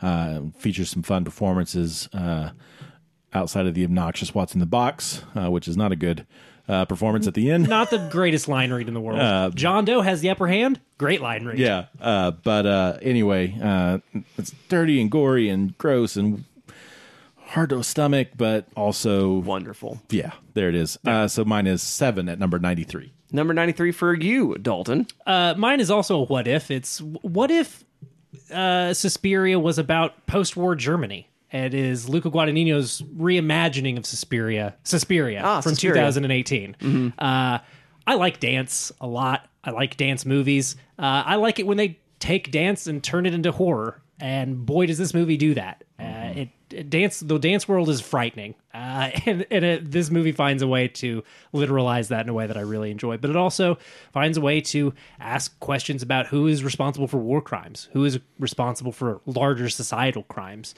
who do we, how do we meet out the debt that is owed. Uh, lots of questions get asked in this movie, and I just think it, it is a is a whirlwind. It's two and a half hours of just absolute phantasmagorical nonsense, and I abs- I just love the shit out of it.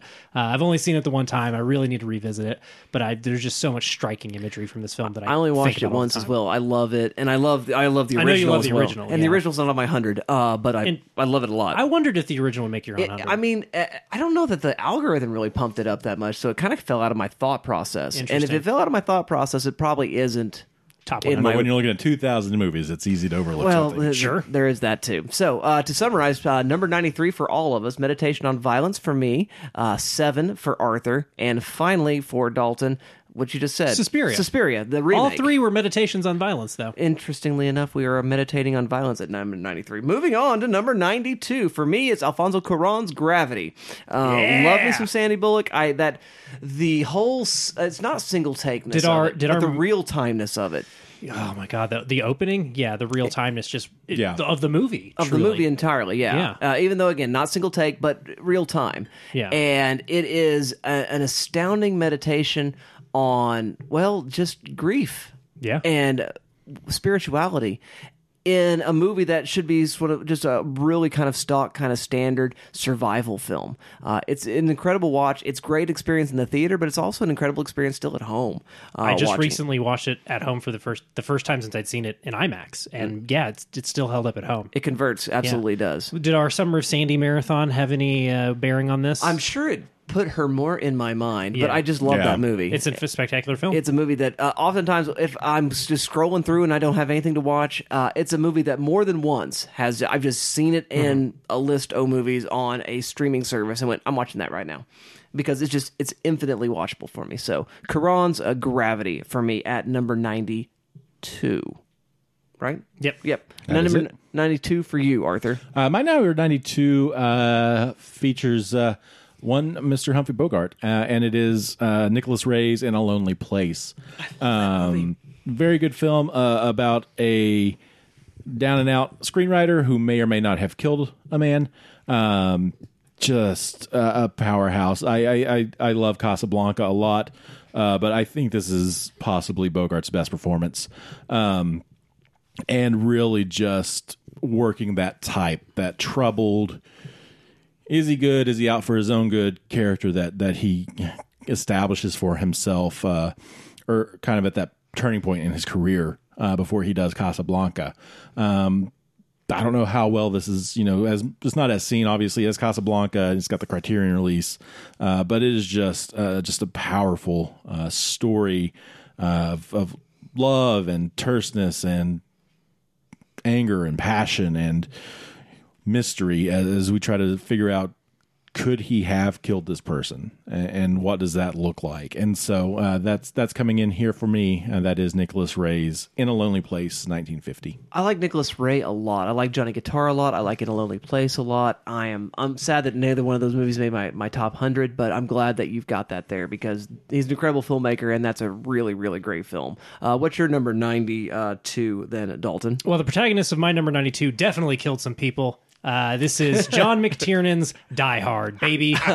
Uh, yeah, Does no. Bruce Willis kill people in John that movie? McClane kills some folks. Do people die in that movie? some folks Is die there a in body Die Hard. count? Yeah, it's got a little bit of a body count. I'm surprised. do they die hard They do, in fact.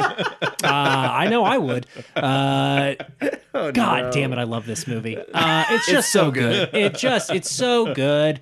What what I what should I say about Die Hard that hasn't been said already? One of the first movies we discussed on this program a million years ago. I think we all had some interesting things to say about it, even way back when we were still getting our, our sea legs. Uh, I just like this movie a lot. It's a great Christmas movie. Like, and I know it's a oh, is it a Christmas? It is a Christmas movie. It's a movie about family. It's a movie about uh, making amends. It's a movie about trying to be better for the people Yeah. close to you. Uh, it is also a movie about how uh, you need to just learn how to kill again. Unfortunately, for for some folks in the movie, that that is some people's character arc. Uh, but I just I do like this movie a lot. It- And the it- greatest Christmas card in all of cinema. yeah, Ho ho ho! Now I have a machine gun. the, the greatest Christmas card ever put to screen. Uh, who who could uh, argue with that? I agree. Um, yeah, I just think it rules. Uh, is there anything else I want to say about it?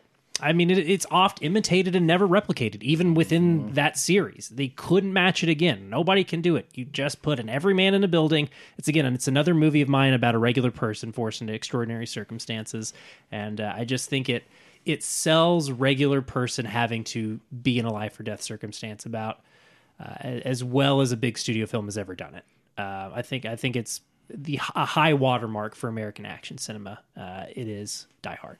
Very cool, very cool. I love that movie, and uh, I I don't have it in my top hundred, but I, I'm glad we have at least a McTiernan uh, selection I think we'll talk about McTiernan again. okay, so again, to go around the board again, my number ninety two was Gravity, Arthur's was, in a lonely place and finally Dalton's was Die Hard. Die Hard. Very good. Now, moving on to number 91. Um, this movie, I'm pretty sure, will come up again later. Um, it is George Lucas's 1977 small film, Star Wars. Nope. Nope. Okay. Um, perhaps its sequel will come up later. Nope. Nope. Just kidding. No. Well, I- uh, Star Wars uh, as a franchise bore some consideration for me for for real. Had to. Mm-hmm. Uh, didn't make the list. Really, that's that's fascinating to me. Uh, for me, I guess maybe it is the nostalgia button here. This may be a Toy Story kind of uh, situation for me as well, a little bit. I did. I grew up wanting to be a Jedi. It's one of those movies that was always in my mind. Uh, I don't remember watching the other movies. I remember the first movie that I watched was Return of the Jedi, which is by far the worst of the three. That's the one I remember watching the most. I watched that movie a ton as a kid. And, Yeah. But I remember watching it first, and I remember so watching funny. it, wondering when Luke was going to pull out his lightsaber against the uh, the Rancor.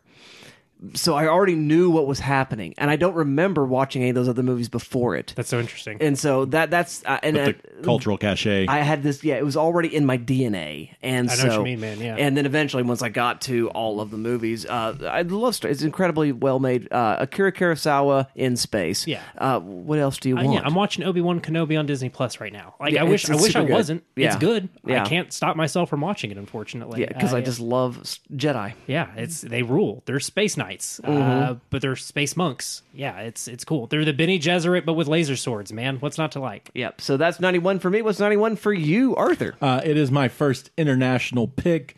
Uh, fairly, I think it's the most recent as of right this point, uh, and it is Celine Sciamma's "Portrait of a Lady on Fire." Oh, that movie's good. Uh, we'll talk about it again. It's uh, coming yeah, again. I figured it would be. Oh, we made all Um, three lists. Okay, I figured it would.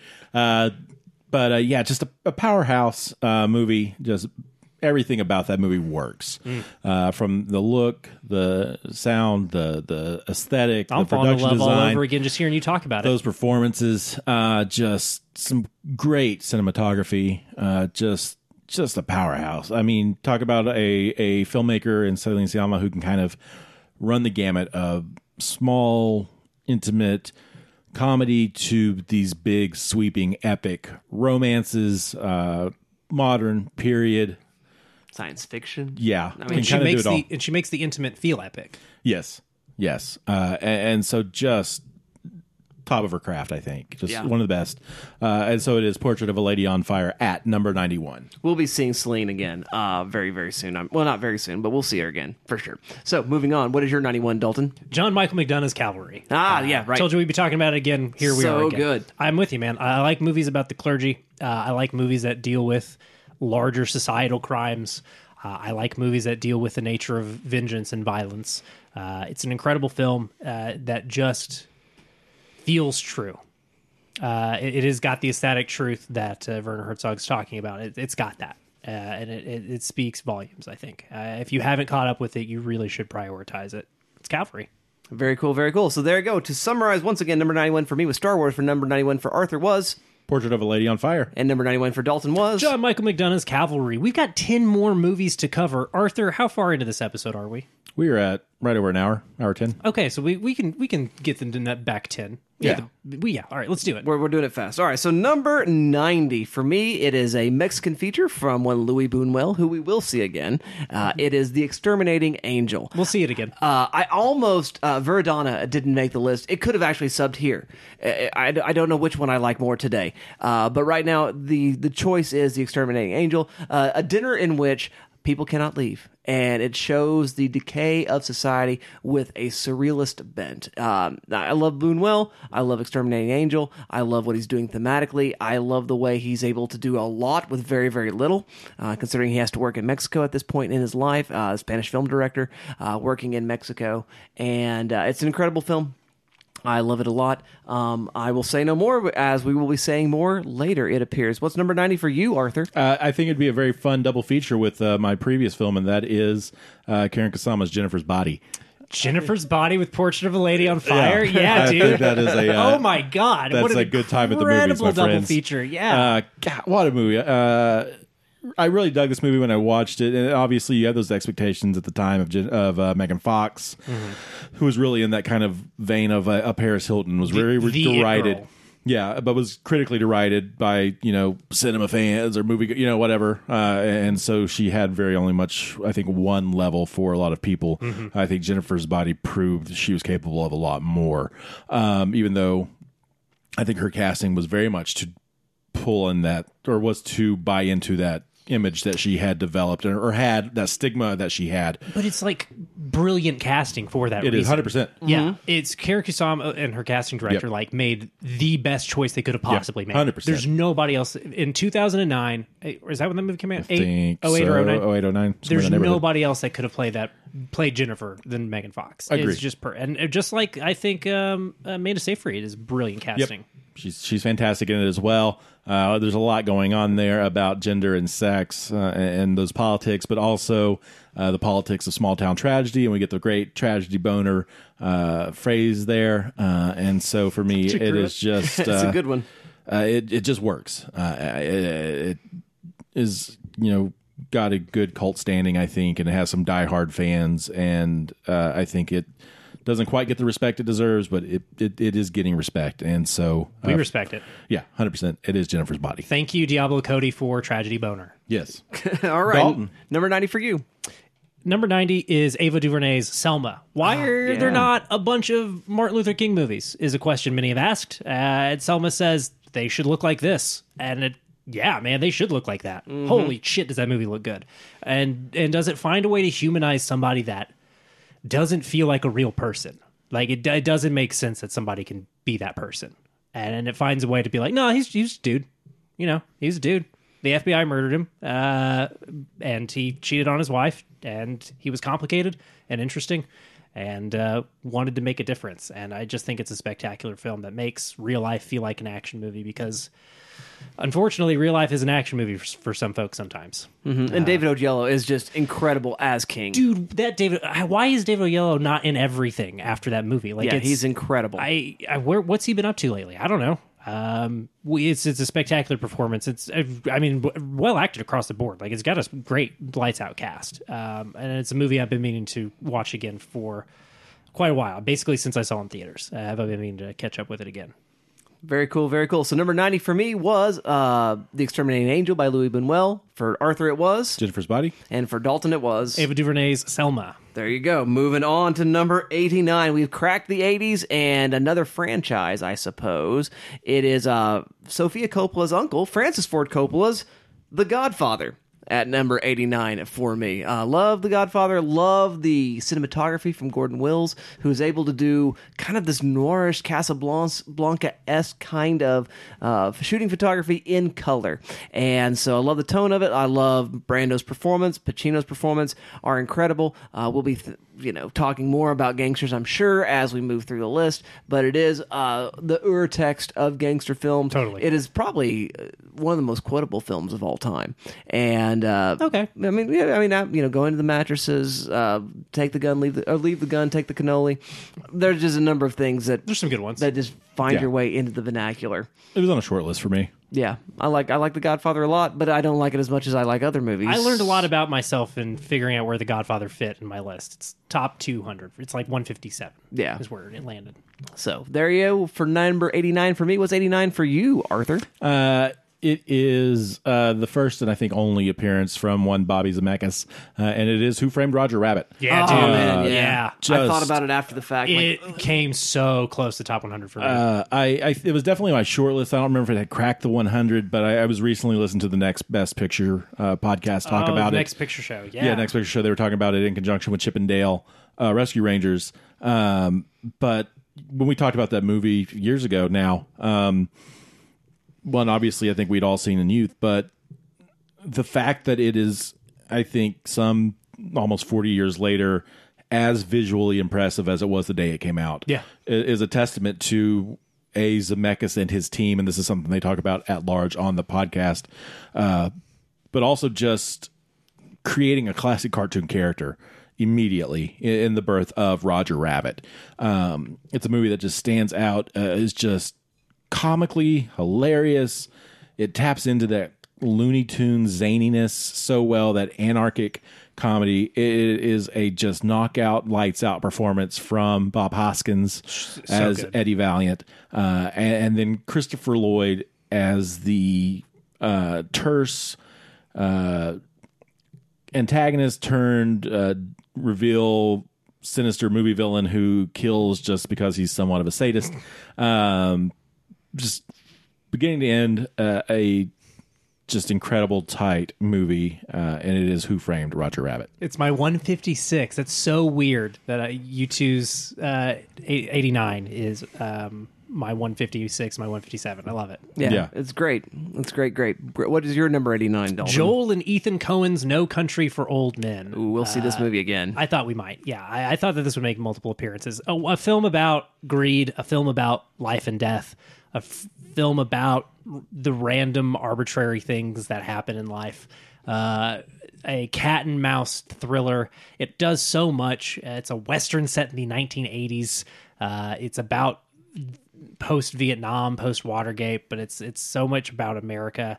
Uh, it's and, and yet is also just about again the universe and, and sort of the the ways in which uh, forces meet and oppose each other and bounce into each other, and sometimes there's no solution and no clean answers. Uh, it's an incredible film and uh, one that I like quite a bit and have loved it since I saw the year it came out. Uh, it just has always stuck with me. Uh, it's one of my very favorite Coen Brothers movies. It's not the last time they'll appear on my list, uh, but it is definitely one of my favorites of theirs. Very cool, very cool. So to again summarize, number 89 for the three of us, uh, number 89 for me was The Godfather from Francis Ford Coppola, and it was what from Arthur? Uh, Who Framed Roger Rabbit? And for Dalton? No Country for Old Men. No Country for Old Men at 89 for Dalton. So we move into number 88. Uh, for me, it is a Bill Morrison film, um, which is a uh, filmmaker I actually met. I have a photograph with Bill. Cool. And uh, he is an abstract uh, collageist filmmaker.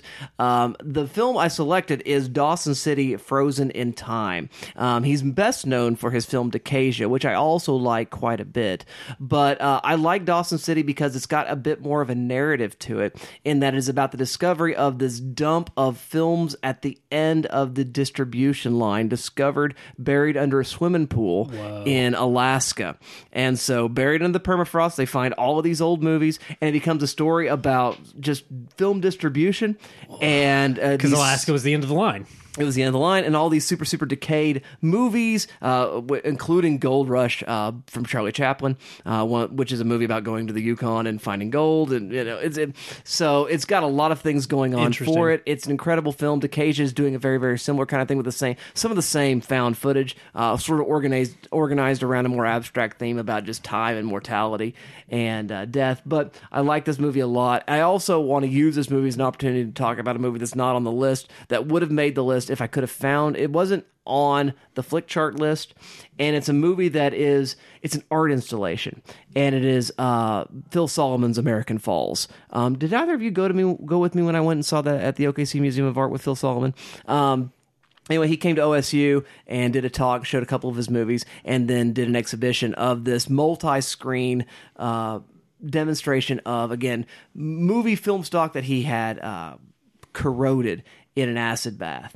And so a lot of it is uh, involving Safety Last from Harold, Harold Lloyd is a lot of it. And it's a similar kind of meditation. But these kinds of movies that are meta, but they're also about the very structure of celluloid filmmaking itself. You sort of feel the, the celluloidness of them.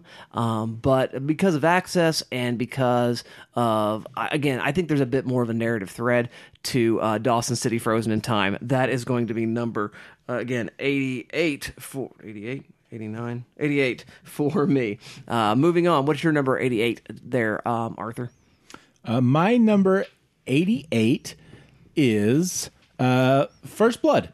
Oh, wow. Yeah, okay. Uh, One John Rambo. Uh, the myth of John Rambo has grown uh, into him being sort of this uh, hardcore vigilante. I think. I think that's culturally when I thought about uh, the image of John Rambo, it was this kind of angel of vengeance. Uh, but the John Rambo of First Blood is very much uh, quiet, very tragic. Um, he is uh, a a Vietnam vet who has come home uh, only to find really no hope or friendship, and uh, in his kind of last ditch attempt. Uh, a lot of people try to bring him in, uh, and it does not pan out well. Um, it is a movie about how the military uh, took a bunch of people uh, and turned them into killers and messed up their minds and messed up their mental health. um, and how they had to come back home to cope with that, and how it was not an easy transition for them. Uh, I think it is a interesting meditation on Vietnam and veterans. Um, and I think it's just you know a, a tight little action movie uh, and and a big cornerstone for Sylvester Stallone, and I think it's important for that kind of in tandem with Rocky. Uh, so for me, '88 is First Blood. Very cool, very cool. Thank you for that, um, Arthur. At number again, uh, I'm saying the number again because I want to remind myself at this point. 87 is what we're doing. 87, 88. 88s. Uh, you're 88 there, Dalton. Oh, I have to make a. My list got messed up just now, and I'm Uh-oh. calling an audible and putting something back in. that got pulled out the last second. I'm, I'm putting one of them back in. It is Joachim Trier's "The Worst Person in the World" from 2021. Okay. uh, a film that I just really like, man, and it it it, it really speaks to film watchers of a certain age, especially. There's a monologue at the end of this film that kind of talks about the curation of culture and how how it it was easy at a certain point in history to think collect. It's something we've talked about on the show a lot, right? The idea that of collecting movies or or media or art means something, and in a world where it's all digital, like it, becomes so ephemeral. Uh, that it's sort of hard to pin down like what culture even means and it also asks questions about what does it mean to be a person at the in late stage capitalism uh, you know even if it's a movie about a fairly privileged person it still manages to find ways to be about sort of this the ennui of uh, middle classness uh, of having options available to yourself and again it's it's set in norway where's oslo at sweden Sweden. Sweden. yeah, it's set in Sweden, um, uh, and it has, you know, finds a way to be like, yeah. Apparently, in Sweden, you can just ma- manage to make a decent uh, enough living as a barista. Uh, go figure. But anyway, uh, some countries have their shit figured out. Uh, it's a really good movie. Uh, it- you know, it got all this love at the end of the year, and it was so well deserved. Uh, it is just sort of a slice of life portrait of a person movie, but it's it's really effective. Asks interesting questions about gender and relationships and power dynamics and, and all that kind of cool stuff that uh, we, we love to see when we talk about what does a relationship look like? And i think films are a really great way we can see our own behaviors reflected back at us and kind of help us learn and grow. Uh, and I, I think uh, the worst person in the world does a really great job of uh, showing us uh, the worst person in the world and reminding us that everybody's a person and everybody is uh, human and makes mistakes and contains multitudes it's a great movie Well, it sounds like an interesting pair of Dawson City, honestly. Yeah. So uh, very cool. I like that call very much. That's our 88s. Again, to summarize our 88s, mine is Bill Morrison's Dawson City, Frozen in Time. Arthur's is, First Blood. and finally Dalton's Joachim is. Trier's the worst person in the world Very good, very good. Moving on from 88 to number 87 because that's how counting works. Uh, mine is Peter Greenaway's A Zed and Two Noughts. Uh, a what the hell is that It's a British film. It's a feature film. It's a reg- uh, the same guy that did The Cook, His Thief, His is the cook, the thief, his wife, her lover. yeah okay to i know about that movie Uh, same guy that did that. That movie didn't make the list. It is a movie about decay. It is weirdly like this messy, very very prissy sort of uh, bit of set design uh, about well these two twin brothers who work at a zoo and uh, both of their wives are killed in a car accident when a swan accidentally crashes through a car. And uh, it is uh, Sounds bananas. It's a zany comedy of errors about again just the nature of decay the nature of life and aesthetically really really kind of interesting. So think screwball comedy meets high art film and that's a z and two knots which spells the word zoo so uh, z and two knots uh, from peter greenaway is number again 87 for me what's number 87 for you arthur Uh, it is the first appearance of the Coens on my list, and that is Inside Llewyn Davis. Nice. Um, Didn't make my list, but a good movie. from 2013 2014 looking at release dates uh, starring oscar isaac and just a, a great performance it is another in their kind of line of ecclesiastical jewish uh, questioning films uh, as as llewyn davis embarks on this secular uh, life cycle it appears. Um, it's backed with an incredible uh, folk soundtrack uh, just incredible music there. Uh, T Bone Burnett obviously working again with the Coens uh, to put out something really solid. Uh, we get some early performances from Oscar Isaac at the feature level, and one Adam Driver who gets to show up as well uh, before they both blow up uh, in, in the general public the next year with Star Wars. Uh, so it's fun to see them on screen together there, uh, and just man. Uh, just a solid movie. So Um, good. And Oscar Isaac is, is just incredible in that film. Uh, him and that cat just What a movie! Yeah. uh, F. Murray Abraham gets to show up. Justin Timberlake's doing great work. Carey Mulligan, uh, blast. Uh, I I really dig uh, Inside Llewyn I Davis. love the cast. I think most of everything in that movie. Yeah, So it's yeah, solid, rock solid. very cool, very cool. Okay, 87 for you, Dalton. Stanley Kubrick's The Shining, a Ah. movie about dads, a movie about past atrocity, a movie about alcoholism, a movie about.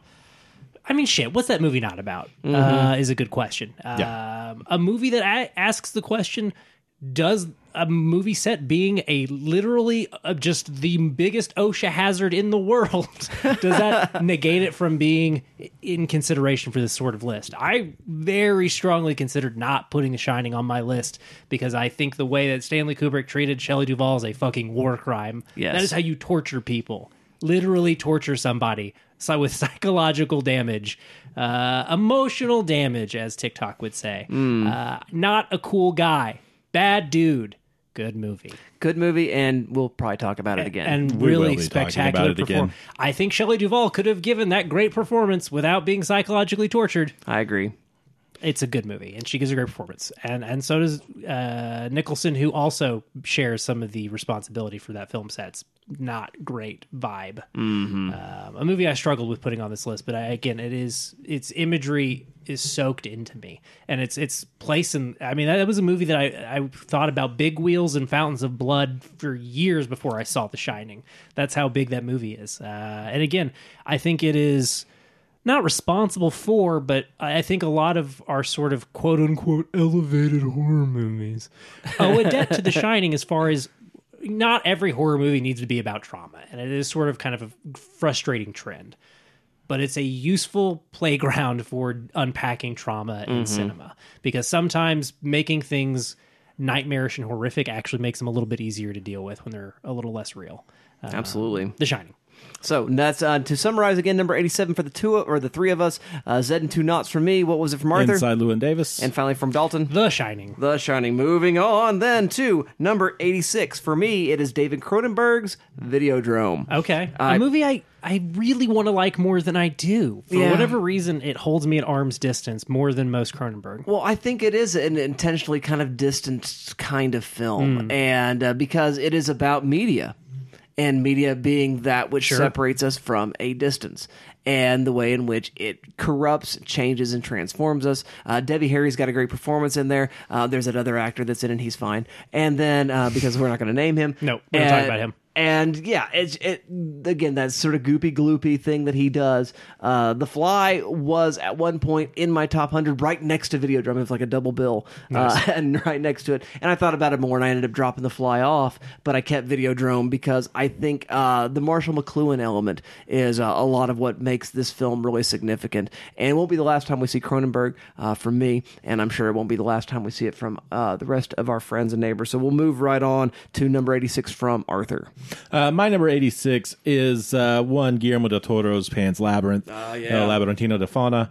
Uh, just a, a magical fairy tale uh, that is. The first GDT to make the Yeah. appearance, right? Yeah, Yeah. Uh, that encapsulates all I think the GDT does. This fascination with fairy tales and outsiders, uh, and fantastical horror imagery. Uh, the man uh, loves him some grotesque horror. Uh, we get the Pale Man here. Uh, we get the Fawn himself.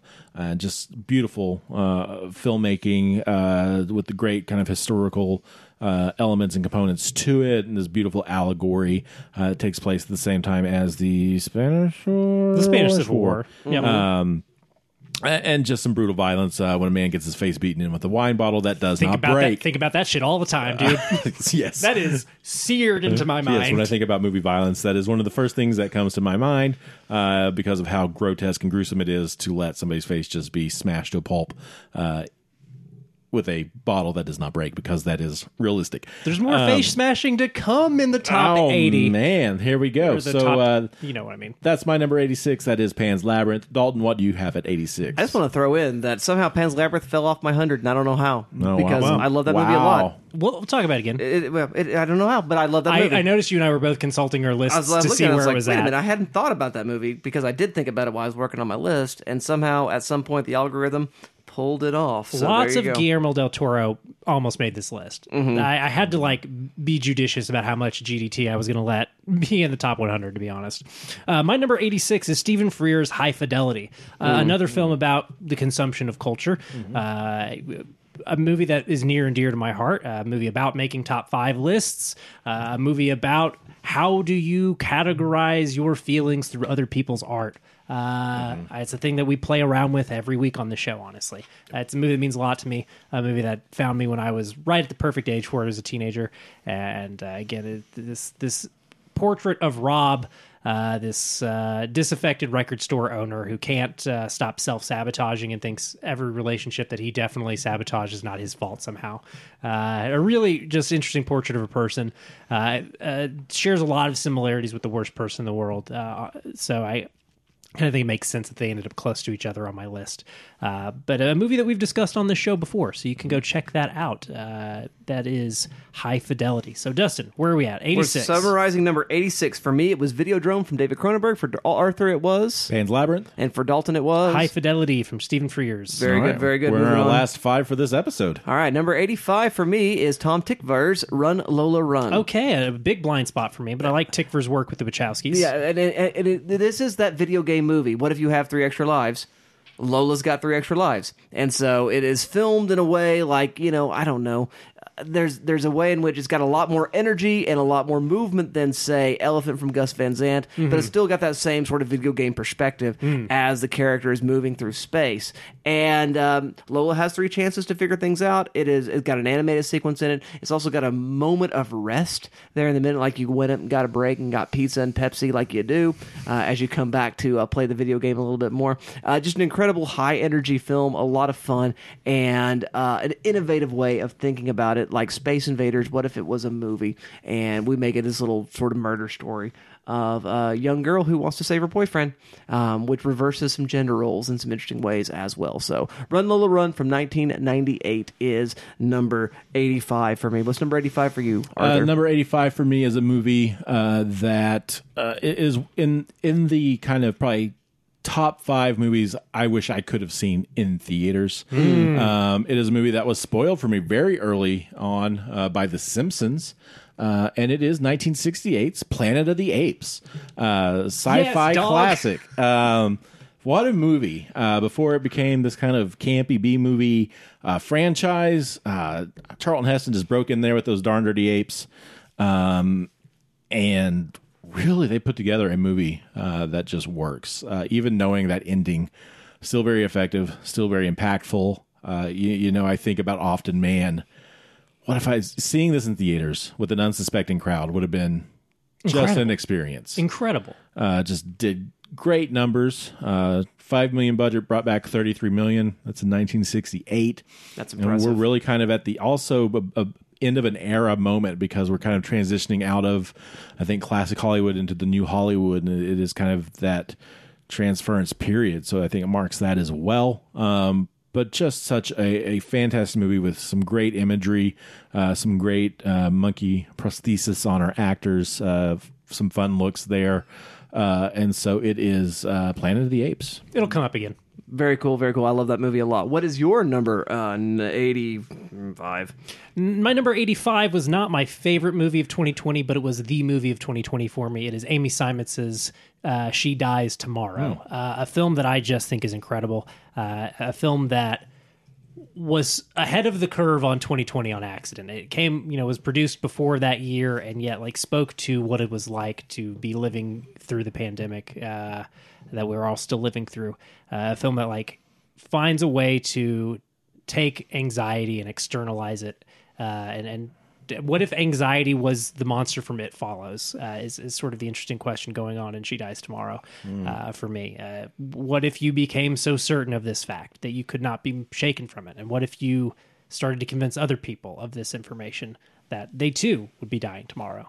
Um, it's, it's just it's just a great movie, and again, I think is is dreamy and hypnotic and scary uh, and powerful. And again, I, I think like really articulates some feelings that I've I've had to deal with in my own life that are, are hard to figure out how to articulate. And I think it's a movie that I, if I had to ask somebody like, "What's it like to be me?" Sometimes I would show them this movie and go, "It's like that sometimes." Unfortunately, uh, it's a movie that I th- strongly recommend people uh, take time to catch up with.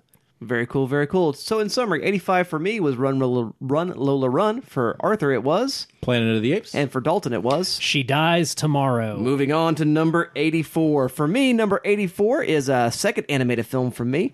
It is directed by Katsuhiro Otomo. It is 1988's Akira. An incredible disaster Yeah, of a Came post- close. Came uh, really just close. Yeah. Incredible bit of uh, anime filmmaking. It's like the anime film that I discovered anime with, and so uh, Yeah, I think that's true for a lot of people of your age specifically, just because Yeah. of how how much success it had crossing the uh, the Pacific. Yeah, and so I, I don't know what else. I'm not going to describe the plot of Akira. How could you? Why would I do that? Uh, but it is doing all those cyberpunk things and also uh, weirdly David Cronenberg body horror things that I very, very much enjoy. And an animated film that is uh, not limited by space, time, gravity, or the laws of physics, and therefore it is interesting and weirdly elliptical in the way its narrative uh, approaches and so there's a lot that's left unexplained and that actually adds to the enjoyment rather than its sort of frustrating unexplainedness It is that interesting unexplainedness that works uh, very much for 1988's akira for me this comes in again at number 84 what's 84 for you arthur Uh, this uh, 84 is coming. Uh, uh, going back to something you said in our opening was uh, it's. I think based on when I saw it and also how much I think about it because I think about this movie a lot and it is Joe Johnston's The Rocketeer. Yeah, I, I love that movie, and I, I love your love for that. Yeah, movie. I mean it, it is the proto MCU film, uh, especially Captain America and everything that comes after that. I think and Joe Johnston really just echoes what he does in in the Rocketeer on First Avenger, um, but it is just fun swashbuckling adventure, uh, very low key sci fi with this rocket strapped to this guy with a goofy looking helmet, but it's also really cool with his leather jacket and sweet Art and Deco big fin. bullshit. Yeah, Uh, just a great aesthetic. Jennifer Connelly, uh, Yeah. for a young child. Uh, It's a big moment. yeah, It does things. Uh, Timothy Dalton just hamming it up as this. Speaking of things, yeah. Nazi villain. Um, wicked man, errol flynn yeah, yeah, Wicked Errol Flynn. That's I a mean, great. so Errol Flynn. Uh, she's great. James Bondy villains and this guy that's not quite Jaws, but he's kind of Jaws, but he's also kind of Mumbles from Dick Tracy. Uh, just in a slate of kind of pulp inspired uh, movies in the early 90s. Uh, this one just takes the cake for me. I, I love it a lot. It's fantastic score uh, there as well. Uh, and that is The Rocketeer at 84. Dalton, what do you got? It is Guillermo del Toro's Nightmare Alley from I love 2021. that Wow. movie it's I- so good dude. It's so good, right? Like Yeah. that is a movie that uh, I saw on the day after Christmas of 2021, and uh, it was just me and Becca in the theater. So when uh, it, it the end credits hit, I'm I'm literally hooting. I, I'm giving it the dog pound from from Arsenio Hall, man. I I'm just I'm yelling at the that screen. is a reference I love the end.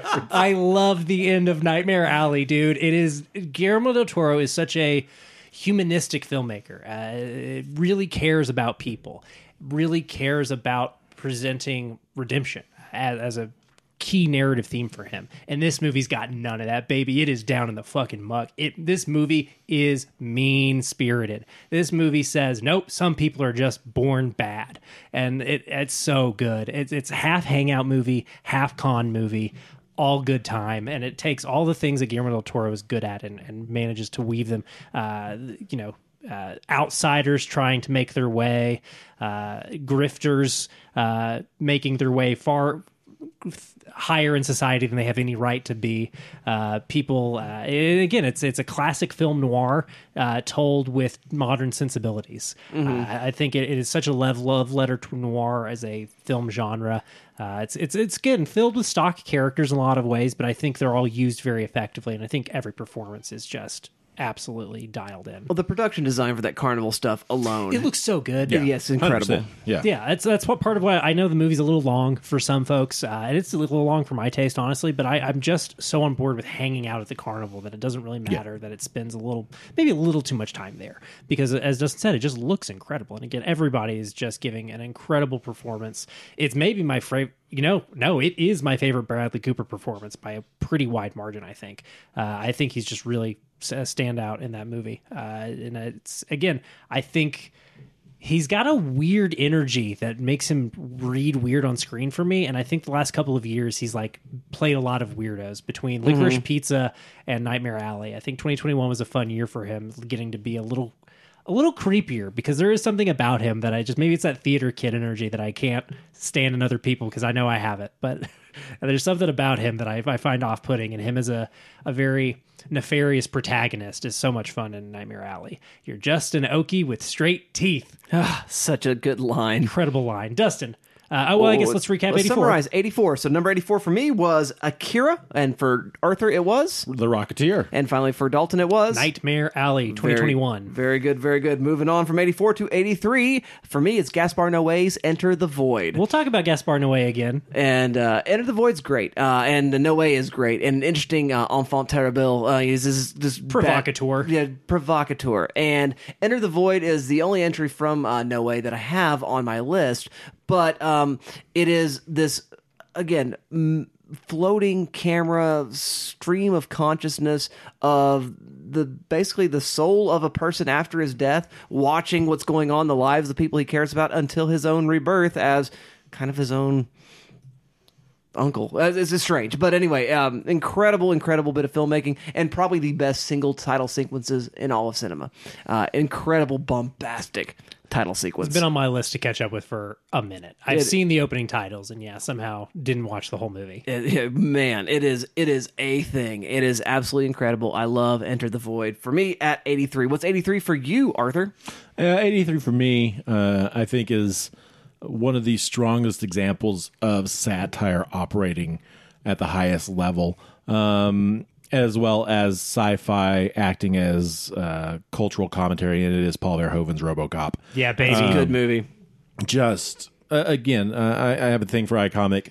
Uh, characters, uh, and and none more so than uh, Peter Weller in that suit. Uh, just fantastic. I think character design, uh, almost said creature design, but kind of kind of not. Sure. I mean, he is something of a Frankenstein's monster uh, within that film. Uh, a very tragic character as well, um, but just some memorable lines uh, in that movie.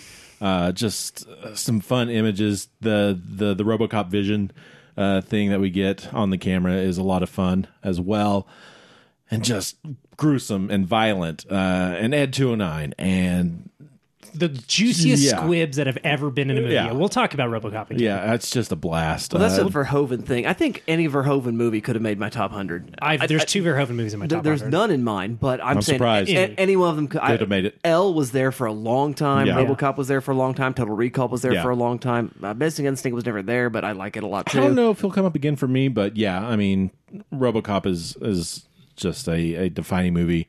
Again, one one of those odd movies that got marketed to kids with toys and video games. Too much cocaine in the 80s, man. Uh, no kid should probably have seen this movie, but maybe they should have because I turned out I think okay. I think you're uh, right. But uh, uh, RoboCop for me just has a always is I think are gonna have a seat at the table. Uh, so eighty three is RoboCop. Very cool. What's your number 83, Dalton? well, speaking of iconic characters, there's a hero in all of us, isn't there, Peter? It is Sam Raimi's Spider-Man 2, the high watermark of superhero cinema. It doesn't get any better than this.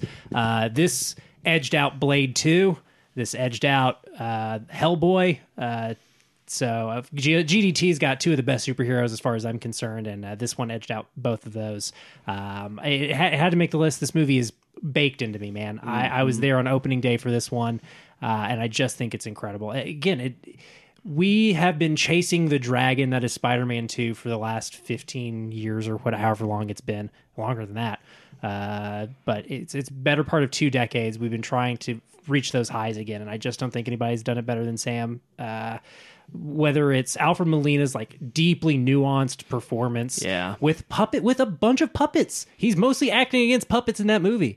Uh, it's it, Tobey Maguire's kind of sensitive, withdrawn Peter Parker, who is yeah not as quippy as maybe we want Peter Parker to be, but is as human and grounded as we need Peter Parker to be, and in a way that I just don't think the the other Spider-Man movies can have really nailed. Um, not not the way this does. Uh, he he can never be happy. He simply cannot be, and, and I've been uh, enjoying the retrospective on Sam Raimi's career uh, during uh, the Blank Check series we're doing on him right now, and Sam Raimi will come up again on this list for me because he's he's he's a foundational filmmaker as far as Dalton Stewart's taste goes. Uh, he's he's just huge for me. I, I love him a lot, and I think Spider Man Two really does do that superhero thing so well. It, it is a story about finding uh, that that extra zhuzh that you need to get through the day. Sometimes it is it's a movie about uh, sacrifice. Uh, it's a movie about family and friends, and uh, I just think it has maybe some of the best action photography ever. Uh, it just look the the train sequence in this movie is just incredible, man. And you got J.K. Simmons hamming it up, having an excellent time. What's not to like? It is Sam Raimi Spider Man Two. Very cool, very cool. To summarize again, number 83 for me was Enter the Void. For you, it was what, Arthur? RoboCop. and for Dalton, it was? Spider Man Two. Very good. Moving on to number 82. For number 82, we go to the year 1966 and the country of Sweden and Ingmar Bergman's Persona. Oh, yeah, Uh, an okay. incredible little film. Huge Uh, blind spot for me. Uh, Bibi Andersson and Liv Ullmann give incredible performances where these two women are the same person. Or they're obsessed with each other, or they're vampiring off of each other, or maybe one is the child of the other, or we don't really even know what's going on. The, the level of the obsession is so psychologically locked into the film that we never sort of find our way through it, and therefore, uh, the incredible choice that Bergman makes at the end is to make the film blister, break apart, and explode at the end of the movie. Gangster. And it is, I, I, I, it is an exp- it's an astonishing film. It's absolutely an astonishing film. It's a bit slow um, as you before you get to that explosive moment. But uh, that being said, uh, it's the only Ingmar Bergman for me uh, that's making the list. I love the Seventh Seal a lot, but I find it to be kind of dry and droll, and I find uh, that the leash is off on or uh, Bergman's um, artistic style in a way in persona that's not present there in the seventh seal and so uh, for me that's the one that makes the list and it comes in for me again at number 82 what's 82 for you arthur Well, boys, if it bleeds, we can kill it. So let's get to the chopper. It is Predator. turn in again We'll get to we'll get to Predator again. Yeah, I figured. i love that movie It's Uh, incredible. It's a good time. Uh, just I, I, I, iconic characters. Again, uh, the the creature design of the Predator uh, is just so impressive and iconic. Um, Arnold Schwarzenegger just delivering uh, a, a blast of an action performance. Stick around. Yeah, just memorable lines, endlessly quotable. Just a tight movie. You know, action movies that were knew what they were and kept it tight, kept it right, and I appreciated that about it. Just a fun uh, ensemble following along that has a lot of, I, I think, stuff you can really dig into as far as masculin- the masculinity, uh, sexuality, uh, gender. Going in, you know, special ops, uh, getting into South America type stuff. Uh, just just layers of, Yeah. of things you can kind of look at and talk Tough, about. tough guys getting murked by monsters is always a cool idea for a movie. Yeah. There's Uh, a reason half of uh, Love, Death, and Robots on Netflix is commandos getting murdered. Yeah, uh, so it's it's just iconic. Uh, I, I like it quite a bit, uh, and one I really came to wasn't based on nostalgia. It's one I really came to appreciate later in life and really uh, do admire. Uh, so it's Predator for me at eighty two. Dalton, what do you got? At 82, I have another 2021 film. It is David Lowery's The Green Knight. Uh, speaking of movies that are a little bit slow but truly astonishing bits yes of filmmaking, yeah. we'll, we'll talk about that movie again Hell yeah, man. Hell yeah. well, uh, we don't need to talk about it anymore right now. I just, it's so good. It, it takes Arthurian myth and kind of updates it and modernizes it and asks interesting questions about heroism and destiny uh, and is just a vibey, trippy, good time. Uh, so, 82, we have Persona from Dustin, we have Predator from Arthur, and we have David Lowery's The Green Knight from me.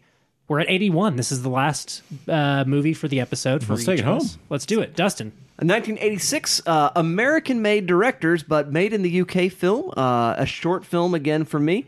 It is the Quay Brothers Street of Crocodiles. Uh, this movie is probably their most well-known work. Uh, they have been popularized recently. There's a Christopher Nolan movie, a little mini documentary called Quay about the brothers. Uh, but it is a weirdly surrealistic gothic uh, piece of filmmaking uh, based loosely on a Bruno Schulz novel or collection of short stories of the same name. Uh, great puppets. Inc- they, they, they create these little dioramas and using stop motion animation, they animate these little puppets, uh, working through strangely desirous and sexual, strangely sort of well, sensual, maybe more than sexual is probably the word I would use for this.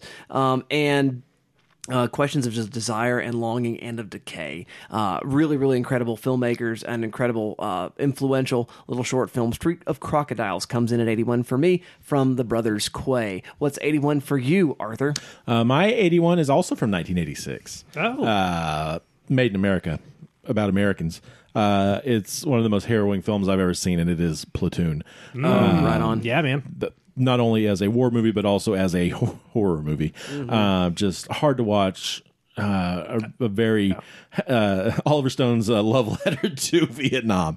Um, I mean, and all of its ugly, painful, traumatic experiences that went along with that. I mean, I think that's why it is for me. It's the Vietnam War movie. Yeah. because somebody who lived through it made a movie about it. Yeah. I mean, he's got three movies about Vietnam, and I this is sort of the most successful one of the Yeah. bunch. Uh, it, it took serious consideration for me. I like this movie a lot. Uh, I'm not a war movie guy. I've got a couple on my list. This is the first one. Uh, just, uh, I mean, it's one of those. I think I've only seen the one time, but I think about it a lot. Yeah. and just how harrowing it is, and so I, I respect it quite a bit. Uh, and that's Platoon. I think about Charlie Sheen getting uh, getting a weed smoked out of a shotgun uh, a Yeah. lot. That's that's a that's a hell of an image. Yeah. Crazy is, image, uh, yeah. is um uh, Willem Dafoe literally shotgunning him. Yeah, Uh, my number 81 is David Robert Mitchell's neo noir follow up to It Follows. It is Under the Silver Lake. wow. Yeah, right? I know. When I put Under the Silver Lake on the list, I was like, I've made a choice. Choices were made. a very divisive film. If you Wow. know, you know. Uh, it follows Andrew Garfield's shit-smelling detective, uh, and by detective I mean unemployed idiot, uh, who follows down falls down this rabbit hole of the LA industry, the industry that is Los Angeles. Uh, it is so many industries that city, and it, it, it has such an interesting conclusion to the mystery. It it builds up and builds up and builds up, and it all seems like it means nothing, and it confirms that it all means nothing. Uh, what if all of pop culture was an invention to sedate you? What if there was no truly revolutionary work of art? What if it was all commodification? A haunting movie for me in many ways, as somebody who thinks a lot about culture. Uh, I think this movie rules. Uh, it's one I've been meaning to rewatch basically since the second I finished it, uh, however long ago it was that I watched it. I have yet to catch that one. Uh, yeah, it's it's a weird one, man. Uh, again, I get why it was divisive. It's definitely a. It really feels like somebody going, well, if I never get to make another movie after It Follows being a success, I better make something bold. And it is anything. If it's anything, it's a bold movie. Uh, Arthur, have you seen this one? I didn't. I, I feel like that's one that A twenty four was that A twenty four. I yes, and it's one that they were weird about the release. I was going to say they held on to it that's- there are a number of movies where I don't know if they just don't have a confidence because Slice is another one that they did where they just kind Hmm. of fumbled the release uh, and kind of buried it into streaming.